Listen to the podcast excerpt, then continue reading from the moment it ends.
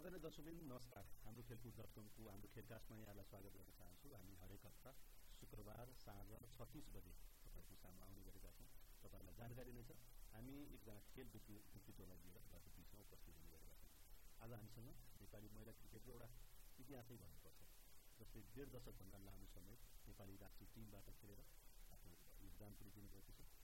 उहाँको क्रिकेट यात्रा र उहाँ के सोच्नुहुन्छ आफ्नो व्यक्तिगत जीवनको बारेमा के सोच्नुहुन्छ के उहाँले अनुभव गर्नुभएको छ भन्ने कुराकानी आज हामी गर्दैछौँ तपाईँले चिनिसक्नु त्यो विषयपछि सीता राणा मगर हुन चाहनुहोस् उहाँलाई स्वागत स्वागत छ हामी अस्तिदेखि तपाईँसँग कुरा गर्ने भन्ने सोचिरहेको थियौँ फेरि तपाईँ उता घर जान पर्ने कुरो रहेछ घर कि माइती माइती पोलपुर तर जाने भने चाहिँ फेरि त्यो प्लान क्यान्सल गर्नु पऱ्यो हामी यसरी त कुरा गर्नु पाएको छैन तपाईँको रिपोर्टहरू हामीले धेरैचोटि बोलाएको छौँ समाचार पनि धेरैचोटि लेखेको छ होइन तर पर्सनली यसरी भेटेर चाहिँ कुरा गर्नु गर्नु पाएको छैन। क्रिकेटहरू चाहिँ अलिक कमै हुन्छ हाम्रो। मेरो चाहिँ भनौँ न हाम्रो अब सुभाष भाइ हाम्रो भुपेन्द्र भाइहरूसँग कुराकानी भइरहेको छ। यस्तो हुँदो रहेछ त्यो कस्तो भने अब म क्रिकेटमा मेरो त्यति राम्रो ऊ छैन होइन। जति म तपाईँहरू चाहिँ खेलेको हेर्न जति रमाइलो लाग्छ तपाईँको पहिला भन्दाखेरि त्यो फ्रेन्चाइज एउटा लिनु हुँदाखेरि त म हेर्न आएको थिएँ अलिक कम्फर्टेबल त्यसमा कम लाग्ने भएर पनि होला सायद चिन्न त तपाईँहरूलाई नै हाल्छौँ हामीले होइन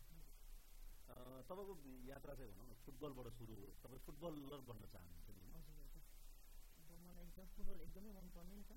सो अब फुटबलर हुन चाहेको थिएँ अनि अब स्पोर्ट्समा चाहिँ पार्टिसि पार्टिसिपेट भइरहेको हुन्थ्यो नि त स्कुल पढ्दा हजुर हजुर अति नै खेल्नुपर्ने अनि त्यही गर्दा गर्दै चाहिँ अब त्यो प्लान नेपालले अर्गनाइज गराएको थियो फर्स्ट टुर्नामेन्ट खेलेको स्कुल स्कुल स्तरीय त्यो भनेको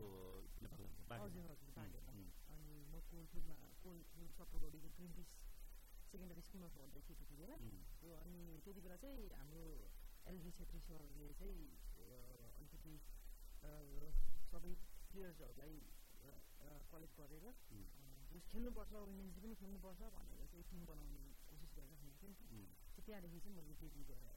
भनेको तपाईँहरूको चाहिँ हामी महिला क्रिकेटको कुरा गर्ने बित्तिकै तपाईँको बाँकेको कुरा यसै स्वत जोडिएर आउँछ त्यो भनेको चाहिँ नेपाली महिला क्रिकेटको एउटा आधार हुने जस्तो भयो। तपाईँहरू नेसनल टिममा खेल्दाखेरि पनि पाँच छजना त सातजना। नेपालगञ्जकै हुनुहुन्थ्यो बाँकेकै हुनुहुन्थ्यो त्यो दिनहरू अहिले सम्झ्यो भने चाहिँ त्यहाँबाट हाम्रो जर्नी स्टार्ट हुन्छ भन्दा फेरि फरक पर्दैन त्यही नै भन्नु फर्स्ट अब हामीले स्कुल स्तरीय खेलेर अब नेपालगञ्ज रिजन थियो नि त त्यति बेला त नेपालगञ्ज रिजन र अनि हामी भैया रिजनको चाहिँ फर्स्ट अब अहिलेको जस्तो बाइल्याटरल हुन्छ नि त हाम्रो त्यति बेला चाहिँ सिरिजै खेलेको थियो हामी भैया र नेपालगञ्जले फर्स्ट नै त्यो भनेको त तपाईँको फेरि क्रिकेटको लागि अलिकति आधार इलाका जस्तो मानिन्छ होइन त्यो बेला देशव्यापी पनि भइसकेको थिएन त्यहाँबाट महिला क्रिकेट हजुर त्यो हामीले बाइल्याटर खेल्यौँ नि त त्यसपछि बल्ल नेसनल टुर्नामेन्ट भयो अनि त्यसपछि चाहिँ काठमाडौँमा भएको थियो ल्याबमा फिफ्टी ल्याबमा सो त्यहाँ चाहिँ हामीले चारवटा कि पाँचवटा टिमले पार्टिसिपेट गरेको थियौँ त्यति बेला बच्चै भएर अझै पनि याद छैन अनि फेरि कति वर्षको एज थियो तपाईँको त्यति बेला बाह्र तेह्र बाह्र तेह्र भन्दा नि चौध पन्ध्र थिएँ चौध पन्ध्र थिएँ तर म अब क्रिकेटमा लगाएको थिएन नि त त्यत्तिकै खेलेको नि त त्यो हुँदा चाहिँ मलाई त्यस्तो यादै हुँदैन क्या त्यति बेला रमाइलोको लागि खेलेको भएर चाहिँ यादै हुँदैन मलाई त्यो कुराहरू अनि त्यो ल्याबको त्यो त्यति बेला चाहिँ त्यो फर्स्ट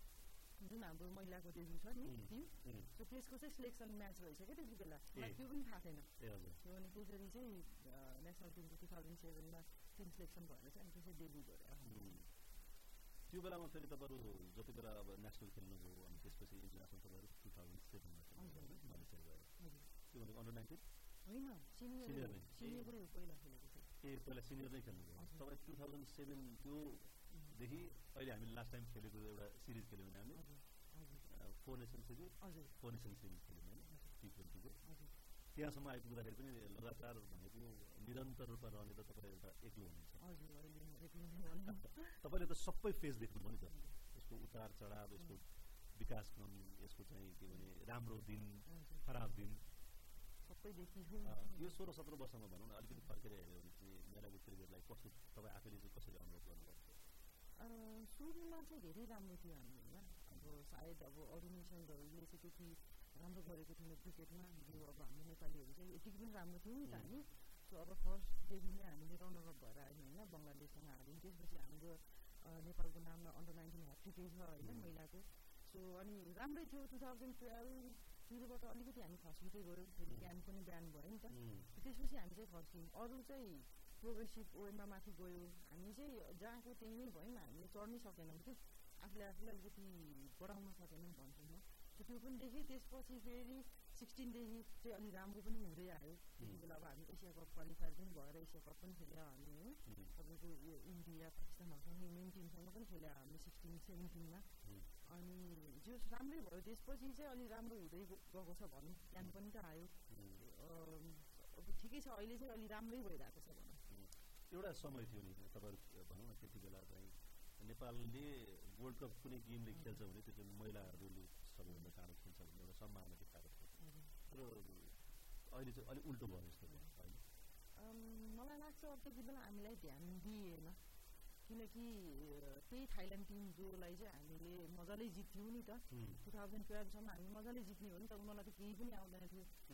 त्यो टिम वर्ल्ड कप खेल्यो होइन। इभन पाकिस्तानलाई पनि जित्यो नि त त्यो टिमले त। पाकिस्तानको मेन टिमलाई जित्यो भनेपछि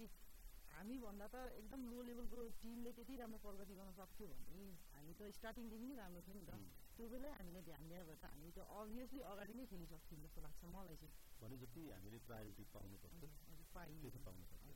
त्यो भनेको अल्टिमेट फेरि लिडरसिपमा गएर कुरा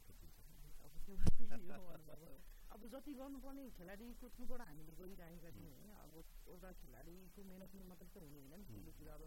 म्यानेजमेन्ट पार्टहरूदेखि एभ्रिथिङ आउँछ नि त सो त्यति बेलामा चाहिँ हामीलाई धेरै ध्यान दिएन नत्र भने हामी खेलिसक्छौँ जस्तो लाग्छ मलाई चाहिँ अहिले पनि अब अझै पनि भनौँ न अझै पनि हामीले सम्भावना छ देखिन्छ नि हाम्रो छैन छ तर अब अहिले चाहिँ धेरै यङस्टरहरू छ नि त अझ अब फेरि उनीहरूलाई चाहिँ अझै टाइम लाग्ने भयो नि त कि त अब हामीले उनीहरूलाई इयरली नै इन्भल्भ गराउनु पऱ्यो क्रिकेटमा। होइन भिजै अब खेलिराख्नु पऱ्यो होइन? आई मिन मेच्युरिटीको लागि एक्सपिरियन्सको लागि होइन भने त अब इयरली एउटा दुइटा म्याच खेलेर फेरि त्यो यङस्टरहरू फेरि दुई तिन वर्षपछि फेरि बुढो हुन्छ। अनि त्यो गाह्रो हुन्छ कि फेरि हामी। एकदमै एकदमै। किनकि अब अरू कन्ट्रीको त प्लेयरहरू अब जुनियर्सहरू उहिलेदेखिकोलाई चाहिँ अहिले ठ्याक्क म्याच्युरिटी आइरहेको छ कि उनीहरूमा। अब अब उनीहरूको टिमको म्याच्युरिटी आउने बेलामा अब हाम्रो फेरि यङस्टरलाई हाल्दाखेरि त उनीहरूले यतिकै सो त हामीलाई जितिदिन्छ नि त। त्यो अब अब अबको यो यङस्टरहरूलाई चाहिँ प्लान लिएर लिएर चाहिँ जानु पऱ्यो दुई तिन वर्ष चार वर्ष अब प्लान चाहिँ बनाएर लिएर गयो भने चाहिँ। यो यो त डेभलपमेन्ट भनेर एउटा फेरि प्रोसेस पनि त होला होइन। तपाईँले चाहिँ ओभरनाइट प्लेयर पार्न सक्नुहुन्छ अब तपाईँलाई अब अब एउटा फल अथवा केही रोप्दा के अरे फल फलाउनलाई त त्यो प्रोसेस हुन्छ भनेपछि अब जित्नुलाई पनि त चाहियो नि त सो प्रि प्लान चाहिँ हुनु पऱ्यो एउटा सेट चाहिँ हुनु पऱ्यो यो यति वर्षमा हाम्रो गोल यो हो त्यसरी गोल सेट गर्दै लिएर गयो भने चाहिँ धेरै राम्रो हुन्छ जस्तो लाग्छ मलाई चाहिँ त्यो अनुसारको सोचबाट हामीले अहिले पनि तपाईँ हेर्नुभयो इन्भेस्टमेन्टको कुरा गर्नुपर्छ एक त अब हामी पुरुष क्रिकेटले राम्रो गरिरहेको छौँ भन्छौँ नि होइन लेभलमा हामी गरि पनि रहेको छौँ तर त्यही चिज फेरि डोमेस्टिकमा भने त हाम्रो पनि निराशाजनक नै छ नि आजको दिनसम्म हेर्ने हो भने चाहिँ पछिल्लो केही वर्षलाई हामी हेर्छौँ अब झन् त्यहाँमाथि महिलाहरूको त प्राथमिकता पनि नपर्छ होइन। फेरि आयोजना गर्नेहरूले पनि पुरुष क्रिकेटमै बढी ध्यान दिएको एउटा ललितपुरले एउटा गर्छ सायद। मेयर भने उहाँले पनि तिन चारवटा त्यो पनि अब तपाईँको सेमी फाइनलिस्ट होइन? पिएम कपको सेमी फाइनलिस्ट र एउटा मेयर इलेभेन भन्ने छ। पाँचवटा टिम मात्रै हुन्छ। त्यतिको मात्रै हुन्छ। त्यो चाहिँ किन तपाईँलाई लाग्छ कि हामी कम टिम मतलब खेलाडी नै हामीसँग कम भएर टिम कम हुने हो कि? प्रदेशको त हामीसँग टिम त छ नि त अलमोस्ट खेलाडी चाहिँ कम छन् जस्तो मलाई लाग्दैन खेलाडी चाहिँ जति पनि छन् होइन तर अब त्यही हो अब सायद अब टुर्नामेन्टहरू नै धेरै नभएको भएर चाहिँ थोरै देखिएको एउटा खेलाडीले नि तपाईँको टुर्नामेन्टै खेल्न पाइनँ भन्ने त्यो त त्योभन्दा पीडा त के हुन्छ त्यो त एकदमै अब तपाईँको अब अहिलेसम्म जति पनि त्यो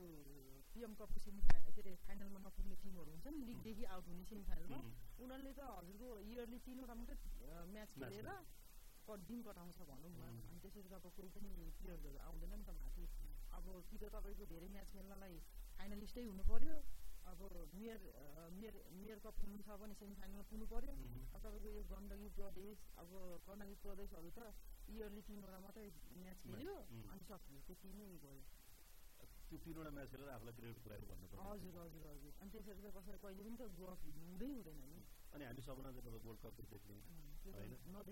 त्यो भनेको त खेलाडीमाथि एक खालको अन्याय हजुर हजुर हजुर धन्न अब अहिले चाहिँ सुन अब अहिले चाहिँ यो पिएम कम कप जुन हुन लागेको छ नि पुजेपछि त्यसमा चाहिँ धन्न अहिले राउन्ड रोबिन लाउनु भएको छ नि त सो अब प्रत्येक एउटा टिमले सबैसँग खेल्नु पर्दाखेरि चाहिँ हिजो फर्स्ट टाइम चाहिँ एकदमै खुसी लागेको छ म्याक्सिमम् भनेको एउटा खेलाडी एउटा इन्टरनेसनल प्लेयरले पनि बढीभन्दा बढी खेल्न पाउँ भन्नको लागि चाहिँ तपाईँ इच्छा गर्नुपर्ने आकाङ्क्षा राख्नुपर्ने भयो भने त हामी त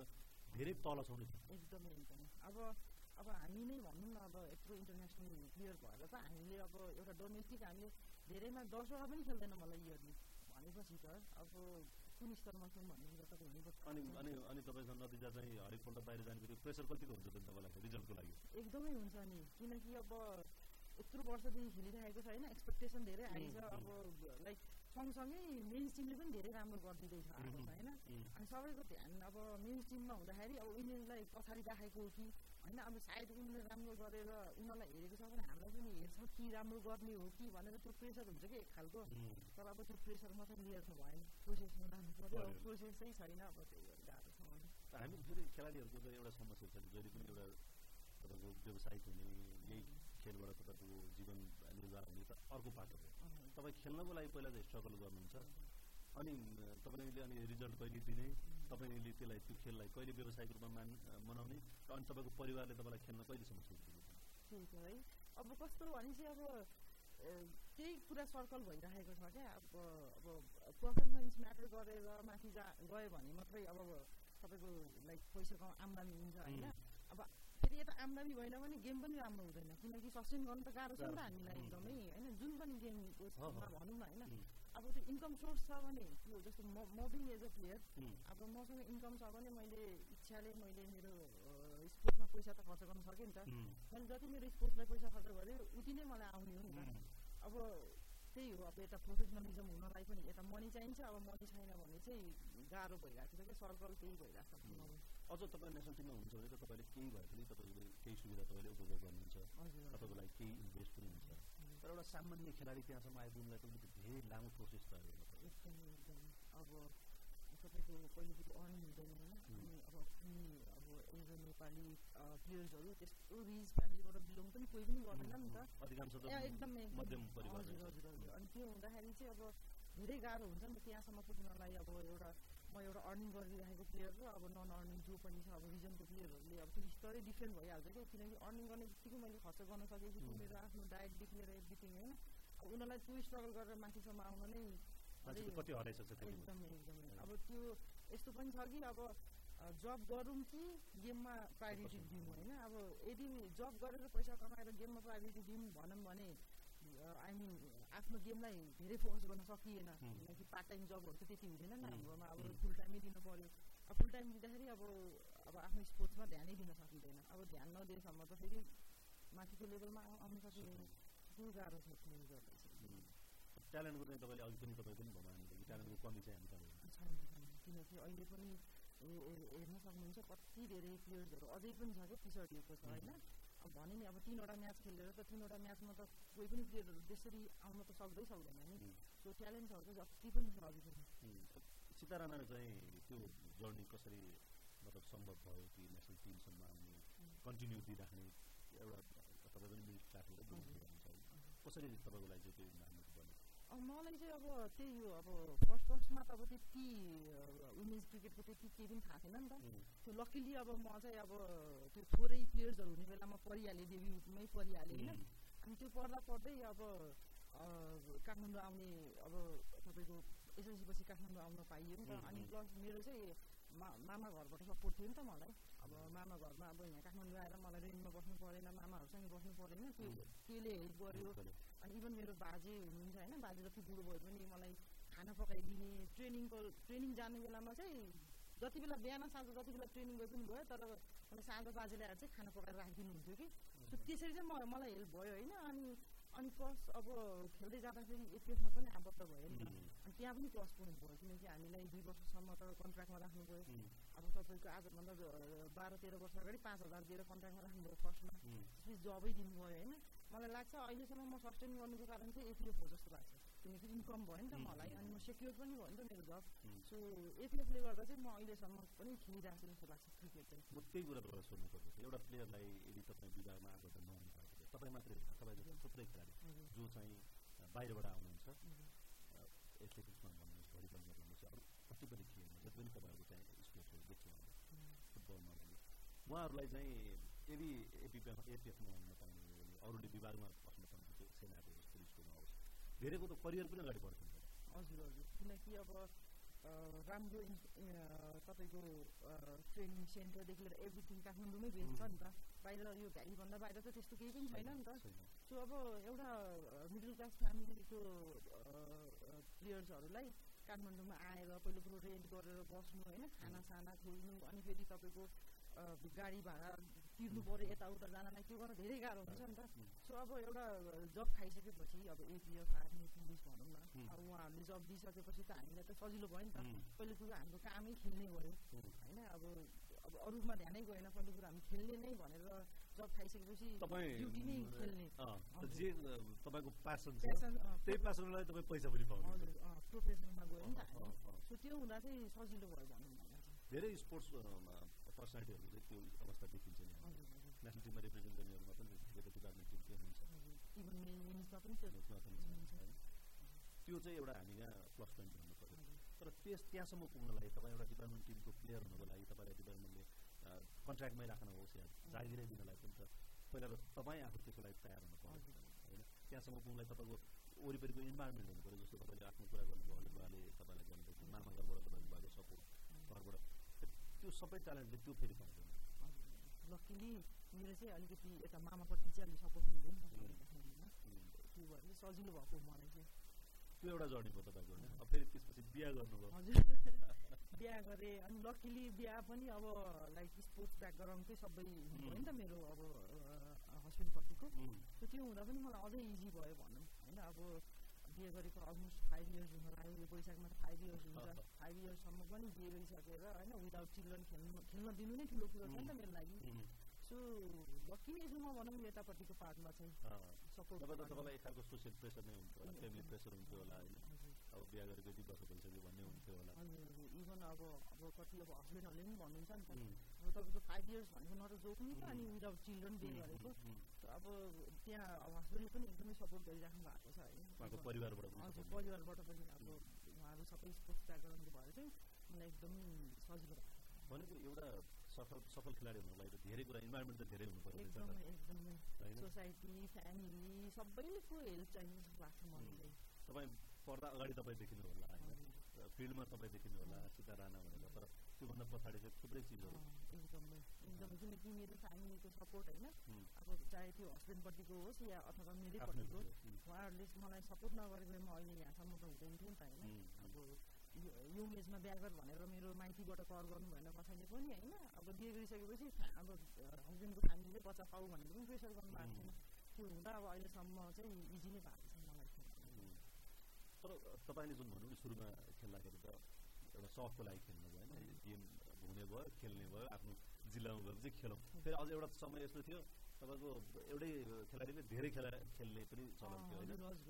हामी यहाँ सिपोरा गुरुङ तपाईँको चाहिँ यहाँ राष्ट्रपति रणित सिंहमा एथलेटिक्समा पनि भाग लिनुहुन्थ्यो भलिबल पनि खेल्नुहुन्थ्यो अब हाम्रोमा पनि पहिलाको प्लेयरहरू हुन्थ्यो नि केसरी चौधरी दिनु बुढा मगर उनीहरू पनि त यता क्रिकेट पनि खेल्थ्यो उता एथलेटिक्सको रनिङमा पनि गइराखेको हुन्छ नेसनल टिमबाटै उनीहरू केसरी त दुइटा तपाईँसँग टुरै गर्नुभयो। राम्रो थियो नि उसको क्रिकेट पनि राम्रो थियो अब हाई जम्पमा त हजुर एकदमै राम्रो थियो। अहिले त बाहिर हुनुहुन्छ। कुराकानी हुन्छ? कुराकानी हुँदैन मेरो फेसबुक छैन सोसियल मिडियाबाट किन होला त्यो एक्कासी मेरो खोइ ब्लक भएर आफै होइन फेसबुक अनि अर्को कुरा भनेको अब अहिले एकदमै त्यो सोसियल मिडियाले एकदमै अनि सोसियल मिडियाको फ्यान्सहरू एकदमै त्यो देखिन्छ नि त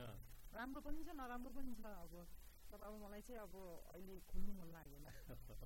कि प्रेसरले मतलब प्रेसर पर्छ भनेर होइन प्रेसर पर्छ भन्दा पनि त्यो अनावश्यक कुराहरूमा अब मान्छेमा हो बन्न लागिहाल्छ अनावश्यक कुरामा ध्यान जानुभन्दा त्यो नचलाउँदा केही पनि हुँदैन जस्तो लाग्छ मलाई चाहिँ त्यो किनकि अब अलिअलि इन्स्टाग्रामहरू चलाउँछु ट्विटरहरू चलाउँछु त्यस बाहेक अब आफ्नो कनेक्सन भनेको वाट्सएपमा भइहाल्छ अनि अब अरू चाहिँ नहेर्दा पनि केही फरक पर्दैन मलाई जीवनमा खास असर असर गर्दैन किनकि दुई वर्ष भइसक्यो नचलाएको त्यस्तो सुरु सुरुमा चाहिँ अलिकति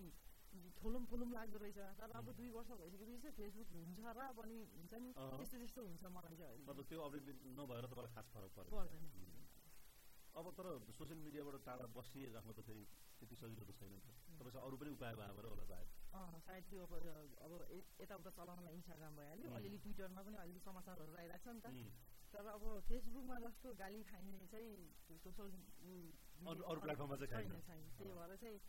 अब पछि चाहिँ खोल्छु होला। पछि। भनेपछि सिन्धालाई पनि आलोचनाबाट अलिअलि डर त लाग्दैन लाग्छ नि। अब मेरो होइन अब म मान्छेको मन हो? कसैले वा भनेपछि फुरुङ्ग भइहालिन्छ अब गाली गर्दाखेरि त गाली पनि त कहिलेकाहीँ त नबुझेरै बर्सात आउँछ नि त। अब कति स्ट्रगल छ हाम्रो होइन? अब होला अब फ्यान्सहरू सबैको एक्सपेक्टेसन त हुन्छ। तर अब हामीलाई पनि त कति हार्ड छ नि त। अब हामी पनि त कति स्ट्रगल गरेर आएको छौँ होइन? भन्ने बित्तिकै हामीले अब यस्तो टुक्की बजाएर त्यो सक्सेस पाउने होइन नि त त्यो कुराहरू चाहिँ बुझ्नु हुँदैन अनि एकदमै गाली बसेको हुन्छ कहिलेकाहीँ अब मिस्टेकले आफ्नो पनि फ्रस्ट्रेसन फेरि गइहाल्यो भने झन् फेरि ब्याक आउँछ नि त त्योभन्दा बरु नहेरौँ पहिला नहेरौँ फेरि हाम्रोमा प्रेस गर्ने पनि एकदमै होइन आलोचना पनि एकदमै तर अहिले चाहिँ खुसीको लाग्छ भने पहिलाको तुलनामा भन्दा अहिले चाहिँ धेरै सपोर्ट गर्ने पनि धेरै फ्यान्सहरू आउनु भएको छ पहिला चाहिँ हजुर एकदमै पहिला त बुझ्दै नबुझ्ने होइन अब पहिला पहिला अब हेर्थेँ क्या कमेन्टहरू अब हामी गेम हारेर आइहाल्यौँ भने ए तिमीहरू घाँस काट्न जाऊ ए तिमीहरू धान रोप्न जाऊ ए जे गर यस्तो यस्तो चित्त बुझ्दैन नि त अब त्यो हाम्रो अँ सक्दैनन् कोहीलाई चाहिँ ए बिहा गरेर जाऊ यस्तो यस्तो भन्ने क्या अनि त्यो हट भइहाल्छौँ नि हामी पनि मान्छे हो अब हामी पनि एउटा तपाईँको प्लेयर भइसकेपछि खेलमा गइसकेपछि हार्छौँ नै भनेर त कोही पनि जान्दैन नि होइन यत्रो स्ट्रगल छ हाम्रो होइन मिहिनेत छ हार्डवर्क छ एक्ज्याक्टली अनि त्यो कुराहरू चाहिँ अब त्यहाँ बसेर हेर्ने मान्छेलाई चाहिँ इजी जस्तो लाग्छ नि त तर रियल द पेन के हो हामीलाई थाहा हुन्छ नि त अनि फुटबल चाहिँ मतलब रहर मात्रै थियो तपाईँको खेल्नु पनि भयो कि खेलेँ म बाँकेलाई चाहिँ तपाईँको मध्य प्रदेश होइन मध्य पश्चिम। ए मध्य पश्चिम। मध्यपश्चिमबाट पनि रिप्रेजेन्ट गरेर मैले कोको कोला कपहरू हुन्छ नि त पहिला। खेलेँ म खेलेँ अनि पछि यही क्रिकेटमा लागेँ डेब्यु गरेँ नि त। अब म यता इन्टरनेसनल प्लेयर भइसकेँ। अनि उता त अब स्ट्रगल अझै छ नि त। किनकि तपाईँको फुटबल त पहिल्यैदेखि खेलिरहेको हो नि त। अब त्यहाँ त कति प्लेयर्स छ कति छ? मैले त कतिसँग फाइट गर्नु छ नि त तर म अब लकिली यतातिर त क्रिकेटमा अब नेसनल टिममै डेब्यु गरेपछि त मेरो लाइफ अब इजी वे त यता भयो नि त। यता स्ट्रगल भन्दा। त्यो त्यो पनि अनि काठमाडौँ अब एसएलसी पछि काठमाडौँ आएपछि अब त्यति कोहीसँग कनेक्सन भएन। त्यो थाहा पनि भएन नि त फुटबल कहाँ खेल्न जाने के खेल्न जाने अब मेरो लागि त काठमाडौँ सहर नौलो थियो नि त त्यति बेलामा अनि क्रिकेट त अब अभियसली मैले डेब्यु गरिसकेपछि त मलाई खोज तलास त भइहाल्छ क्याम्पदेखि होइन त्यही भएर चाहिँ क्रिकेटलाई कन्टिन्युटी दिएँ र फुटबललाई चाहिँ मैले भनेपछि त्यही तपाईँको त्यहाँ जति बेलासम्म तपाईँ कोलपुर रहनुभयो त्यति बेलासम्म मात्रै एसएलसीसम्म चाहिँ खेल्यो भने अनि तपाईँलाई क्रिकेट र फुटबलमा सजिलो चाहिँ कुन लाग्छ त्यो खेल्नलाई फुटबलै लाग्छ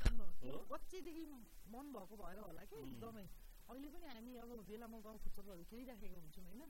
त्यो देख्यो कि एनर्जी आइहाल्छ कि यत्तिकै एनर्जी आउँछ कि खेल्नलाई अति नै राम्रो रमाइलो लाग्छ मलाई अहिले पनि खेल्नु अहिले पनि खेल्छु खेल्छु इन्डोर पनि छु तपाईँहरूको आफ्नै टिम फुटबलरहरूसँग होइन फुटबलरहरूसँग खेल्यो भने त नचाइदिइहाल्नुहुन्छ होइन सो हामी चाहिँ अब एपिएफको टिमहरू हुन्छ नि त दुई टिम बनाएर फ्राइडे चाहिँ अब त्यो खेल्छौँ त्यसरी अनि तपाईँलाई आफूलाई चाहिँ अब क्रिकेटमा चाहिँ कहिले अब म क्रिकेट नै खेल्छु या क्रिकेट नै मेरो लागि हो भन्ने चाहिँ तपाईँले कहिले महसुस गर्नु धेरैलाई थाहा होला होइन। म चाहिँ टु थाउजन्ड नाइनमा ड्रप भएको थिएँ। तपाईँको म सेभेन एट खेलेँ। अनि नाइनमा चाहिँ मैले यो एसएलसी दिएर आइसकेपछि काठमाडौँमा ट्रेनिङ सेन्टर कहाँ के केही थाहा थिएन नि त। एक वर्ष मैले केही पनि गरिनँ। यतिकै बसेँ अनि त्यसपछि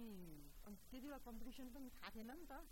त्यो हुँदा गरिनँ अनि त्यो टु थाउजन्ड नाइनमा म ड्रप भएँ अनि मलाई एकदमै धक्का लाग्यो कि मलाई चाहिँ मेरो आमा बाबाको चाहिँ याद आयो कि किनकि टु थाउजन्ड सेभेन एटमा डेब्यु गरेर आउँदा एकदमै मलाई भव्य स्वागत गरेको थियो नि त गाउँमा त त्यो अब नाइनमा ड्रप भएपछि त अब बुवा आमालाई त केही त भन्छ होला नि त कसैले अब कति त सबैले त्यो स्याबास मात्रै भन्नु हुँदैन फुचिङ भन्ने पनि त हुन्छ नि त त्यो मान्छेहरूले चाहिँ मेरो बुवा आमालाई चाहिँ फुचिङ भनिरहेको होला कतै होइन मेरो बाबा आमाकोलाई कति हट भयो होला भन्ने चाहिँ मलाई त्यो आयो कि अनि त्यसपछि म चाहिँ टिसी त्यति बेलामा ज्ञानन दाईहरूले चलाउनु हुन्थ्यो नि त त्यहाँ जोइन भएँ अनि त्यसपछि चाहिँ अनि ज्ञानन दाईको पनि एउटा एउटा दाईले पनि एउटा दिशा देखाउनु भयो नि त मलाई यसरी गर्नुपर्छ होइन एकदमै राम्रो सपोर्ट गर्नुभयो मेरो साथी सुधीर उनीहरू चाहिँ उहाँले चाहिँ एकदमै सपोर्ट त्यति बेला मलाई अनि त्यहाँदेखि चाहिँ मलाई क्रिकेटमा चाहिँ ए म चाहिँ अब क्रिकेटमा राम्रो गर्नुपर्छ है भनेर लाग्यो टु थाउजन्ड नाइन पछिको ड्रप पछि टु थाउजन्ड टेन पछि चाहिँ आई मिन लाइक परेन फर्केर हेर्ने कारण भनेपछि तपाईँको अलमोस्ट तेह्र वर्षको तपाईँ नेसनल टिममा चाहिँ कहिले पनि ड्रप हुनुभएको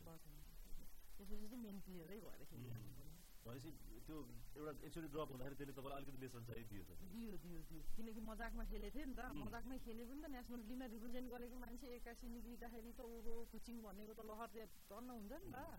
सो त्यो एउटा आफ्नो अलि आत्मसम्मानको लागि पनि मलाई चाहिँ आफ्नो पोजिसन ट्र्याक गर्नु मन लागेको चाहिँ त्यहाँदेखि अब जस्तो मतलब प्यासनेट त्यसपछिको तपाईँलाई एउटा केही गरेर देखाउँछु भन्ने खालको भयो होला भयो भयो भयो पनि। अनि किनकि म टु थाउजन्ड एट नाइनसम्म म बलर मात्रै थिएँ ब्याटिङ मलाई थुप्रो पनि आउँदैन थियो मलाई ब्याटिङ गर्न भनेपछि मेरो खुट्टा काम थियो हात काम थियो म बलर मात्रै थिएँ नि मिडियम पेसर थिएँ त्यसपछि टु थाउजन्ड टेनमा म एकैचोटि ओपनिङ ब्याटरमा चाहिँ आएँ त्यसरी नै अनि म मेरो ओपनिङ ब्याटिङको चाहिँ म त्यसरी नै आएँ भने म अहिलेसम्म त्यो चाहिँ तपाईँले त्यो इन्स्टिट्युटमा गएर सिकिसके मतलब ट्रेनिङ सेन्टरमा गएर सिकेपछि त्यसपछि तपाईँको डेभलप कसले तपाईँलाई सजेस्ट गरेको पनि ब्याटिङ पनि गरेर ब्याटिङ अब ज्ञानेन्द्र आफ्नो पनि त एउटा क्लासिक ब्याटर होइन राम्रो अब उहाँले नै मलाई एकदमै प्रायोरिटी दिनुभयो उहाँले आफैले कति त मलाई साँझसम्म राखेर होइन अब मोबाइलबाट भिडियो गरेर बल फालिदिने थ्रो डाउन गराइदिने होइन अनि मैले अघि भने मेरो साथी सुधीर उसले अनि मन्जुर आलाम सर उहाँले चाहिँ मलाई एकदमै हेल्प गर्नुभएको ब्याटिङमा मलाई ब्याट एज अ ब्याटर बनाउनलाई चाहिँ स्पेसली चाहिँ अब ज्ञानेन्द्र दाई भन्छु म ज्ञानेन्द्र दाई अति नै हेल्प गर्नुभएको मलाई एकदमै त्यही भएर पनि अब किनकि एउटा अफ द फिल्ड पनि अनि अन द फिल्ड पनि अन द फिल्डको पनि राम्रो सर्भिससँग दिनुहुँदैन अफ द फिल्ड पनि लाइक एउटा प्लेयर मात्रै भएर हुँदैन एउटा गुड पर्सन चाहिँ कसरी हुनुपर्छ त्यो सबै सिकाउनु हुन्छ नि दाइले त्यही भएर चाहिँ मेरो उहाँ आफै पनि त एउटा वेल बिङ देखिनुहुन्छ होइन आजसम्म हामीले हेऱ्यो भने पनि थोरै तपाईँहरूको चाहिँ क्रिकेटमा उदाहरण दिनु पऱ्यो भने त उहाँहरू आउनुहुन्छ तपाईँको आफ्नो खेल जीवनमा पनि उहाँको प्रभाव देखियो उहाँको खेल चाहिँ तपाईँलाई कति मनपर्छ। एकदमै मनपर्छ। एकदमै मन पर्थ्यो तर म चाहिँ दाइ यस्तो नेपालमा गेम भयो भने अथवा म फेरि उहाँको चाहिँ गेम हेर्न डराउँथेँ किनकि मैले गेम हेरेँ कि दाइ छिटो आउट हुने। अनि मलाई चाहिँ बा मैले हेरेर हो कि। होइन अनि नेपालमा पनि गेम भयो भने दाइको चाहिँ ब्याटिङ हेर्दै नहेरौँ हामीले नहेरेपछि बरु स्कोर गर्नुहुन्छ होइन? अनि इभन मोबाइलमा पनि नहेरौँ होइन? बरु दाइले स्कोर गर्नुहोस्। हामीले चाहिँ नहेरौँ त्यति बेलासम्म भन्ने हुन्थ्यो कि मलाई चाहिँ। त्यो भनेको एक खालको डर भयो नि। डर किनकि मैले हेर्दा चाहिँ ब्याड लक नलागोस् स्कोर गर्नु गर्नु दाइले पनि भन्नुहुन्छ त्यो कुरा। मैले भनेको छु दाइलाई। ए के भन्नु त्यस्तो हुँदैन अँ हाँस्नुहुन्छ किनकि दाइलाई त यस्तो कुरामा अलिक बुझि नलाग्ला खै के हो अब हाँस्नुहुन्थ्यो दाइले। अब अहिले त उहाँले पनि रिटायरमेन्ट अलिक इमोसनल पनि हुनुभएको आफ्नो रिटायरमेन्ट तपाईँले हेर्नु पाउनुभयो। मैले भिडियोमा मात्रै हेरेँ किनकि त्यही बेला पनि ठ्याक्कै हाम्रो क्याम्पको फर्स्ट डे थियो अनि हाम्रो रिपोर्टिङ थियो नि त जान पनि पाइनँ दुःख पनि लाग्यो त्यो कुरामा चाहिँ भिडियो हेरेर त झनै दुःख लाग्यो अनि पछि अब आउन पाइनँ अब सरी है अब यस्तै हो होइन भने दाइले पनि ठिकै छ अब दाइले ठ्याक्क युपी जानुभयो नि त त्यसपछि पछि आएर भेटौँला भनेर त्यस्तो कुरा उहाँको पनि नेसनल टिममा त अलिकति अप्स एन्ड डाउन भयो क्याप्टनसिप छोडिसकेपछि छोड्नु पर्दैछ भनेपछि अनि उहाँको पनि अलिक उतार चढाव नै भयो तर एउटा एक खालको उहाँको निरन्तरता त थियो क्रिकेटमा त्यति बेला त झनै दुःख लाग्थ्यो नि अब हुन्छ नि अब आफूले आइडल मानेको होइन अब एउटा क्याप्टेन समाइसकेको प्लेयर होइन कहिले टिममै नराखिदिने कहिले एकदमै त्यति बेला चाहिँ अति नै दुःख लाग्थ्यो कि अब किन यस्तो गरेको होला जस्तो चाहिँ फिल हुन्थ्यो त्यति बेला उहाँहरूले अब आफ्नो प्लेयरको लागि राइट्सको लागि पनि आवाज उठाउनु भएको थियो होइन तर अब सङ्गठनले त्यही हिसाबले मात्रै लिन्छ भन्ने त जरुरी छैन होइन अब तपाईँले आफ्नो एउटा क्रिकेटलाई करियर बनाइसकेपछि आजको दिन फर्केर हेर्दाखेरि नेपालको एउटा अलराउन्डर सबै हिसाबले पर्फेक्ट र अहिले पनि आफ्नो पोजिसन चाहिँ होल्ड गर्न सफल छ तपाईँको कल्पनामा थियो र यस्तो कि यति लामो जर्नी होला भन्ने कहिले लागेको त्यस्तो चाहिँ मलाई लागेको थिएन लागे पनि थिएन तर जति खेल्छु म राम्रो खेल्छु कसैलाई चाहिँ बाटो दिँदिनँ मलाई निकाल्ने चाहिँ थियो अलरेडी ड्रप भएको नि त त्यो पीडा पनि थाहा छ अनि त्यहाँदेखि चाहिँ सायद कोही पनि एउटा नेसनल टिममा कोही पनि सेक्युरिटी हुँदैन रहेछ है भन्ने मैले त्यहाँ लेसन सिकि सिकेर आइसकेको थिएँ नि त सो त्यो हुँदा म जति खेल्छु म राम्रो खेल्छु मलाई निकाल्ने बाटो चाहिँ म कसैलाई पनि दिँदिनँ भनेर म आफ्नै सोच्नु चाहिँ फेरि तपाईँको अब आफ्नो तपाईँको नाम क्रिकेटमा त रेकर्डको कुनै त्यतिकै महत्त्व छ हरेक खेलमा केही न केही तपाईँको रेकर्ड हुन्छ तपाईँको भनौँ भने सेन्चुरी भनौँ मतलब एटी टू को कतारसँग कतारसँग एटिट्युड तपाईँले यो टी ट्वेन्टी आईमा हन्ड्रेड बनाउने चान्सेस तपाईँको थियो त्यो नभन्दाखेरि चाहिँ त्यो नभन्दा चाहिँ अब त्यो नभन्दा दुःख चाहिँ होइन तर मैले त्योभन्दा अगाडि पनि मैले लाइक इन्डुको नाममा अहिले टी ट्वेन्टी आएको फिफ्टी हामीले फर्स्ट रेकर्ड उसको नाममा छ नि त त्योभन्दा एक वर्ष सायद एक वर्ष दुई वर्ष अगाडि नै मेरो नाममा आउँथ्यो होला किनकि मैले त्यति फोर्टी नाइनमा आउट भएको थिएँ क्या म अनि मसँग त्यति बेला टु थाउजन्ड नाइन्टिनमा विनोद दाई कोच हुनुहुन्थ्यो नि त अनि विनोद दाई चाहिँ रिसाउनु भएको थियो कि हामीले अब एउटा रेकर्ड राख्ने त चान्सेस थियो नि त फोर्टी नाइन एक रन त्यो पनि रन आउट भएर आउट भयो बोल क्याच पनि केही होइन नि त सो त्यता भन्दा पनि यता चाहिँ दुःख लागेको थियो त्यता त अब त्यसको अब सेन्चुरी आफ्नो ठाउँमा सकिन्थ्यो होला होइन तर पनि अब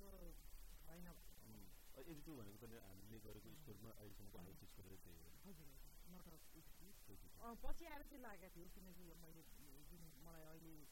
सुधीरले मलाई गरिरहेको छ नि पर्सनल अब सो उसले मलाई भनिरहेको थियो अब कि अलिकति आफूलाई पुस गराएको थिएँ होइन अँ सायद तिमी हामी सक्छौ अब अनि मलाई पनि लाग्यो कति कुरामा त अब ट्वेन्टी ओभरै टिक्दाखेरि अब फिटनेसमा काम थियो फिटनेसमा ल्यान्ड भयो सायद होइन मैले मेरो सेभ गर्न सकिनँ त्यति बेलामा अनि सकिनँ अनि पछि चाहिँ आएको थियो अब त्यस्तो सानो चान्सेस त रियर हुन्छ नि त अब आउँछ आउला नआउला पछि चाहिँ अलिअलि चाहिँ भएको थियो सायद सक्थ्यो कि अब तपाईँ ओपनरदेखि तलसम्म ब्याटिङ गर्नुहुन्छ बलिङ पनि गर्नुहुन्छ तपाईँलाई कम्फोर्टेबल चाहिँ कहाँनिर सबै रोलमा खेल्ने त तपाईँ नै मात्रै होला हाम्रो टिममा मलाई त ओपनिङ नै कम्फर्टेबल लाग्छ त्यो एउटा हेबिट भइसकेको छ कि भइसक्यो नि मैले ओपनिङ हालेको अनि प्लस अनि अब बेनिफिट पनि हुन्छ नि त दुइटा प्लेयर मात्रै भित्र हुन्छ नि त अब मैले जसरी उडाएर पनि खेले पनि भयो हुन्छ नि अब पछाडि गयो भने चाहिँ अब चार चारवटा प्लेयरहरू बाहिर हुन्छ होइन अब क्याचेजको चान्सेस हुन्छ यस्तो यस्तो भनेर मलाई चाहिँ ओपनिङ नै खल्ली लाग्छ त्यो ओपनिङ ओपनिङ गर्ने भने पनि एउटा मेन्टालिटीसँग चाहिँ त्यसो कति पर्नेछ मतलब तपाईँ कति तयार हुनुपर्छ ओपनर हुनको लागि वान डाउन टु डाउन तपाईँ जानको लागि फरक फरक मेन्टालिटी हुन्छ एकदमै हुन्छ किनकि अब तपाईँको अब पावर प्लेको सदुपयोग गर्नुपर्छ होइन अर्को भनेको पहिला अब सिमर बलरहरू युज गरिरहेको हुन्छ होइन स्विङको थाहा हुनु पऱ्यो होइन अब फर्स्ट टाइम गएको हुन्छ पिच के छ थाहा हुँदैन केही होइन म हामी खेल्दाले पछाडिको प्लेयरहरूलाई त थाहा हुन्छ एटलिस्ट यो बलरले यस्तो गर्छ फिल्डर तर हामी त अन्नु नै हुन्छौँ नि त जति हेर्छौँ अब त्यो गुगल सर्च गरेर यताउता गरेर हेऱ्यो तर उनीहरूको रियल गेम त हामीले हेरिरहेको हुँदैन त्यति हेरेर त्यहाँ गएर फर्स्ट फेस गर्नुपर्ने ओपनरले हुन्छ नि त त्यति चाहिँ अलिकति मेन्टली स्ट्रङ भएर चाहिँ जानुपर्छ तर खुसी चाहिँ के लाग्छ भने अब आफू बाँच्यो भने वान ट्वेन्टी बल मसँग छ नि त होइन आउट भएन भने त अरूले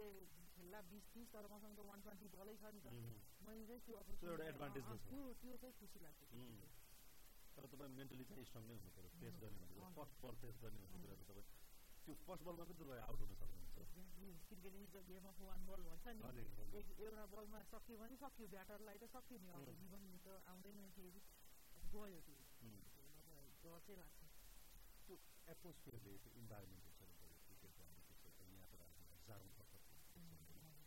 दर्शक हुँदा र नहुँदा एउटा प्लेयरले के चिज चाहिँ फिल गर्छ तपाईँ इन्जोय गर्दाखेरि ग्राउन्डमा जाँदाखेरि तपाईँको डिफ्रेन्सेस के छ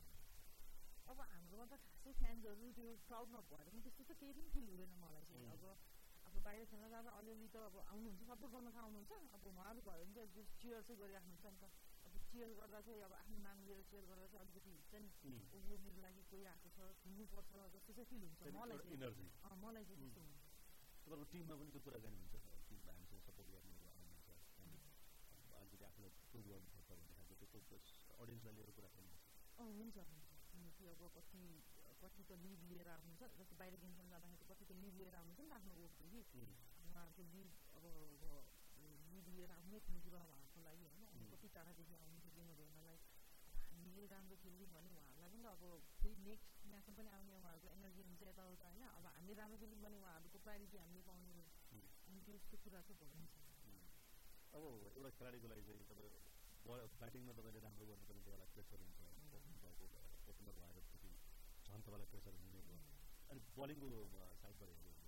बलिङको चाहिँ मलाई अलिकति खुसी के लाग्छ भने छ बल हुन्छ नि त मसँग एक बलमा मलाई छक्कै हान्न चौकै हान्छ नि तर मैले पाँच बलमा त मैले ब्याट गर्न सक्छु नि त आफूलाई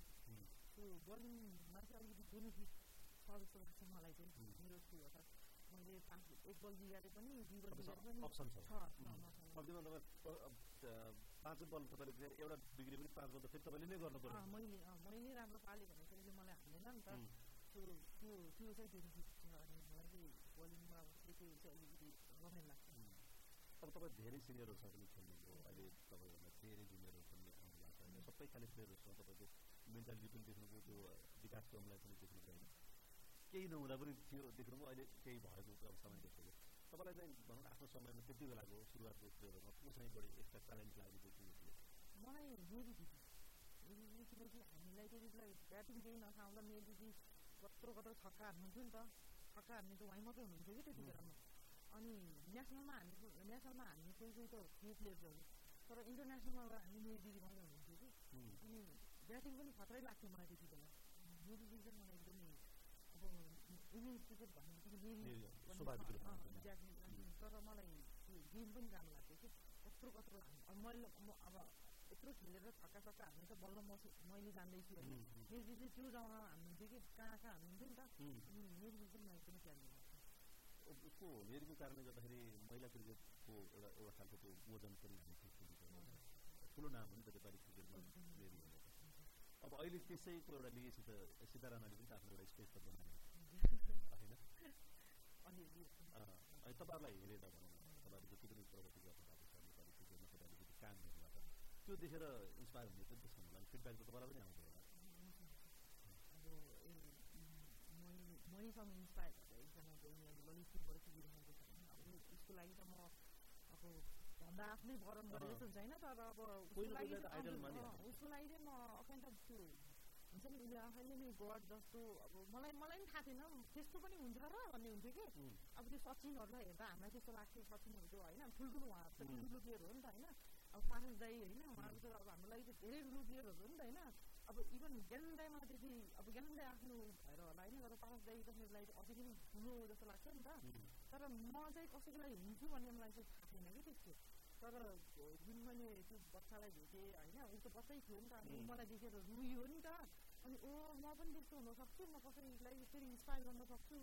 भएको कि अनि उसले चाहिँ मेरो मलाई हेरेर अनि मैले क्रिकेटमा लागिरहेको थिएँ क्या त्यो चाहिँ एकदमै खुसी लाग्छ ललितपुर अहिले सम्भाव कालो नाम चाहिँ अनि चाहिँ अहिले ललितपुरबाट पनि खेल्यो एसोसिएसन म्याचहरू उसको लागि चाहिँ म एकदमै हुन्छ नि एउटा ड्रिमै जस्तो भएको छ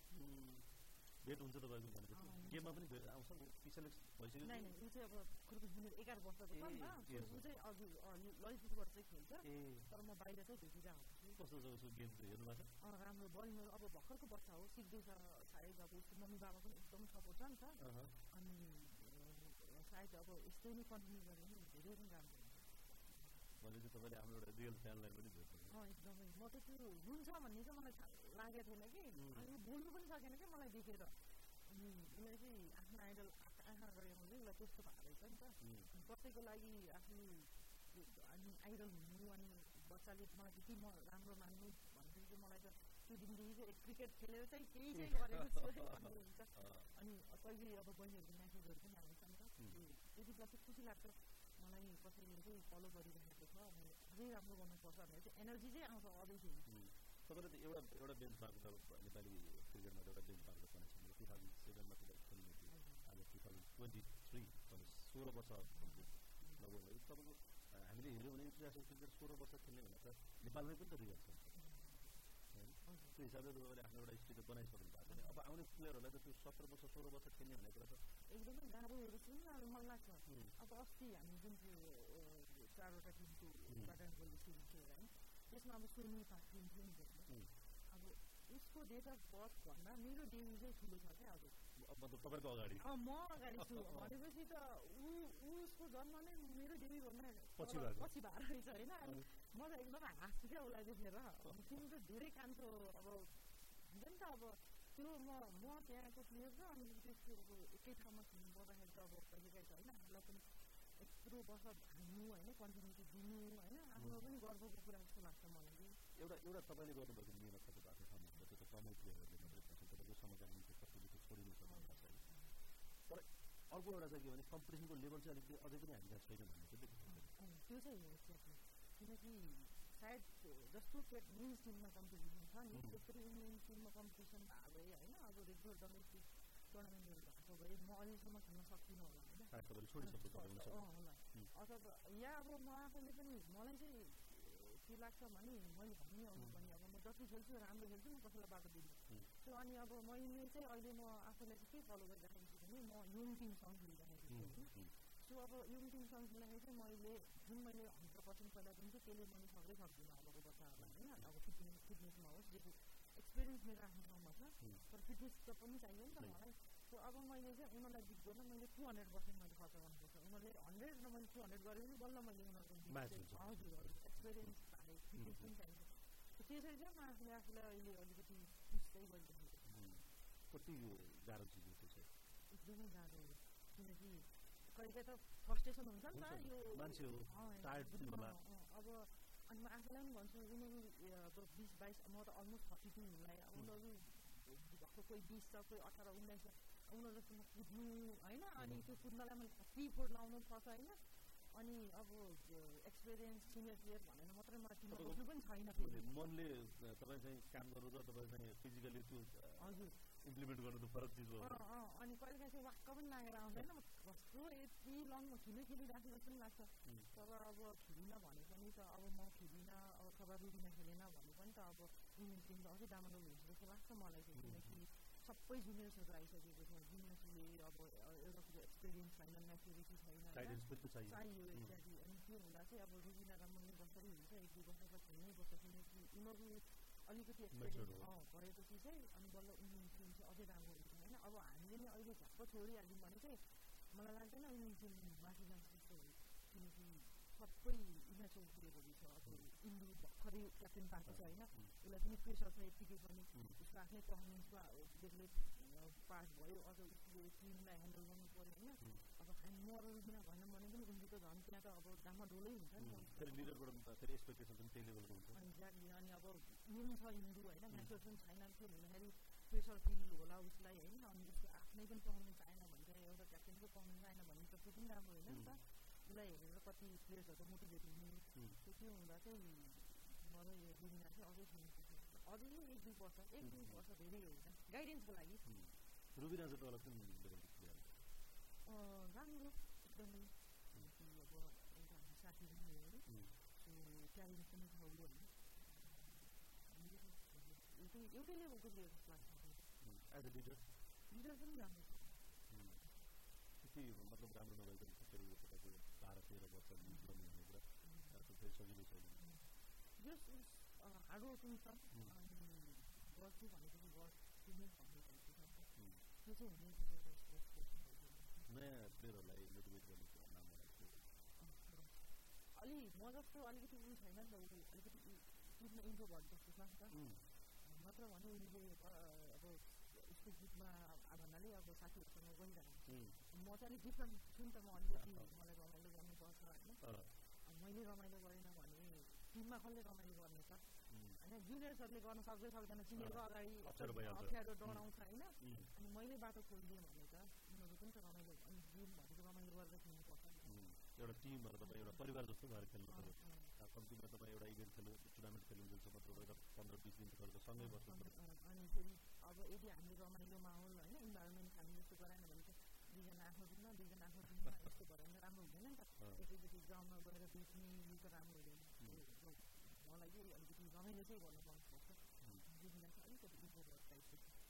रुबिनाले एकचोटि त्यो ऊ अल इन्डिया टुर गर्ने टाइप थियो होइन आफ्नो टिम बनाएर होइन मेचीमा तपाईँले खेलाडीहरू पनि त्यही लेभलको जस्तो तपाईँहरूको त्यो बेलामा बाँकीमा थियो नि होइन अहिले त्यहाँ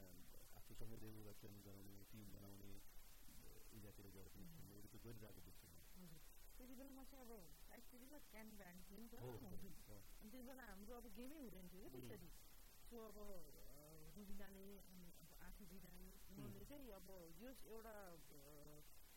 अलिकति गट्स लिएर होइन केटीहरू बटु लिएर इन्डिया चाहिँ लिएर जान्थ्यौँ हाम्रो चाहिँ अलिकति हामी विभागको गाह्रो भयो अब कन्ट्री खानै गाह्रो छ कहिलेतिर होइन सिफारिस हुनु पऱ्यो सबै हुनु पऱ्यो त्यो भएर नभएर पनि अब हामी त सरकारी कर्मचारीलाई गाह्रो हुन्छ अब पछाडि बसेर पनि गर्छौँ तर उनीहरूले चाहिँ कतिजना नयाँ ट्यालेन्टहरू त उनीहरूले हारे सिन्धु रावलहरू भयो उनीहरू कविता ऋषिहरूलाई चाहिँ अब रुबिनाले जस इन्डिया टुरमा लिएर जाँदा खेलेको देखेको यो कुरा चाहिँ सुनेको अब एउटा जस्तो तपाईँले ग्राउन्डमा खेल्दाखेरि सेलिब्रेट गर्ने एउटाले अर्कोलाई चाहिँ एप्रिसिएट गरेर गऱ्यो तर एक्चुअल तपाईँहरूले चाहिँ गेम पछाडि होस् या अरू बेला होस् एउटा प्लेयरले कतिको मोटिभेट गरिरहेको तपाईँ पाउनुहुन्छ एउटा तपाईँलाई सिनियर प्लेयर तपाईँ आफै कति गर्नुहुन्छ अरूले कति गरेको पाउनुहुन्छ त्यो चाहिँ हुन्छ किनकि अब ग्राउन्डदेखि नै अब कोही अलिकति डिमोटिभेट भएको छ ग्राउन्डदेखि नै थाहा भइसकेको हुन्छ नि त सो उसलाई अब पर्सनली गएर घुम्न भेटेर गफ गर्ने हो कि होइन अब सायद अब दुई तिनजना उसको प्लेट छ उसलाई मोटिभेट गर्ने हो कि होइन अब अहिले त बच्चाहरू यस्तो फरवर्ड भइसक्यो कि पहिला हामी चाहिँ लडाउँथ्यौँ तिनीहरूसँग अहिले त उनीहरू टेक्स्ट छ मोबाइलमा अब मलाई अलिकति गाह्रो अब क्यान कम कुरा गर्न सकिन्छ आफै गर्छ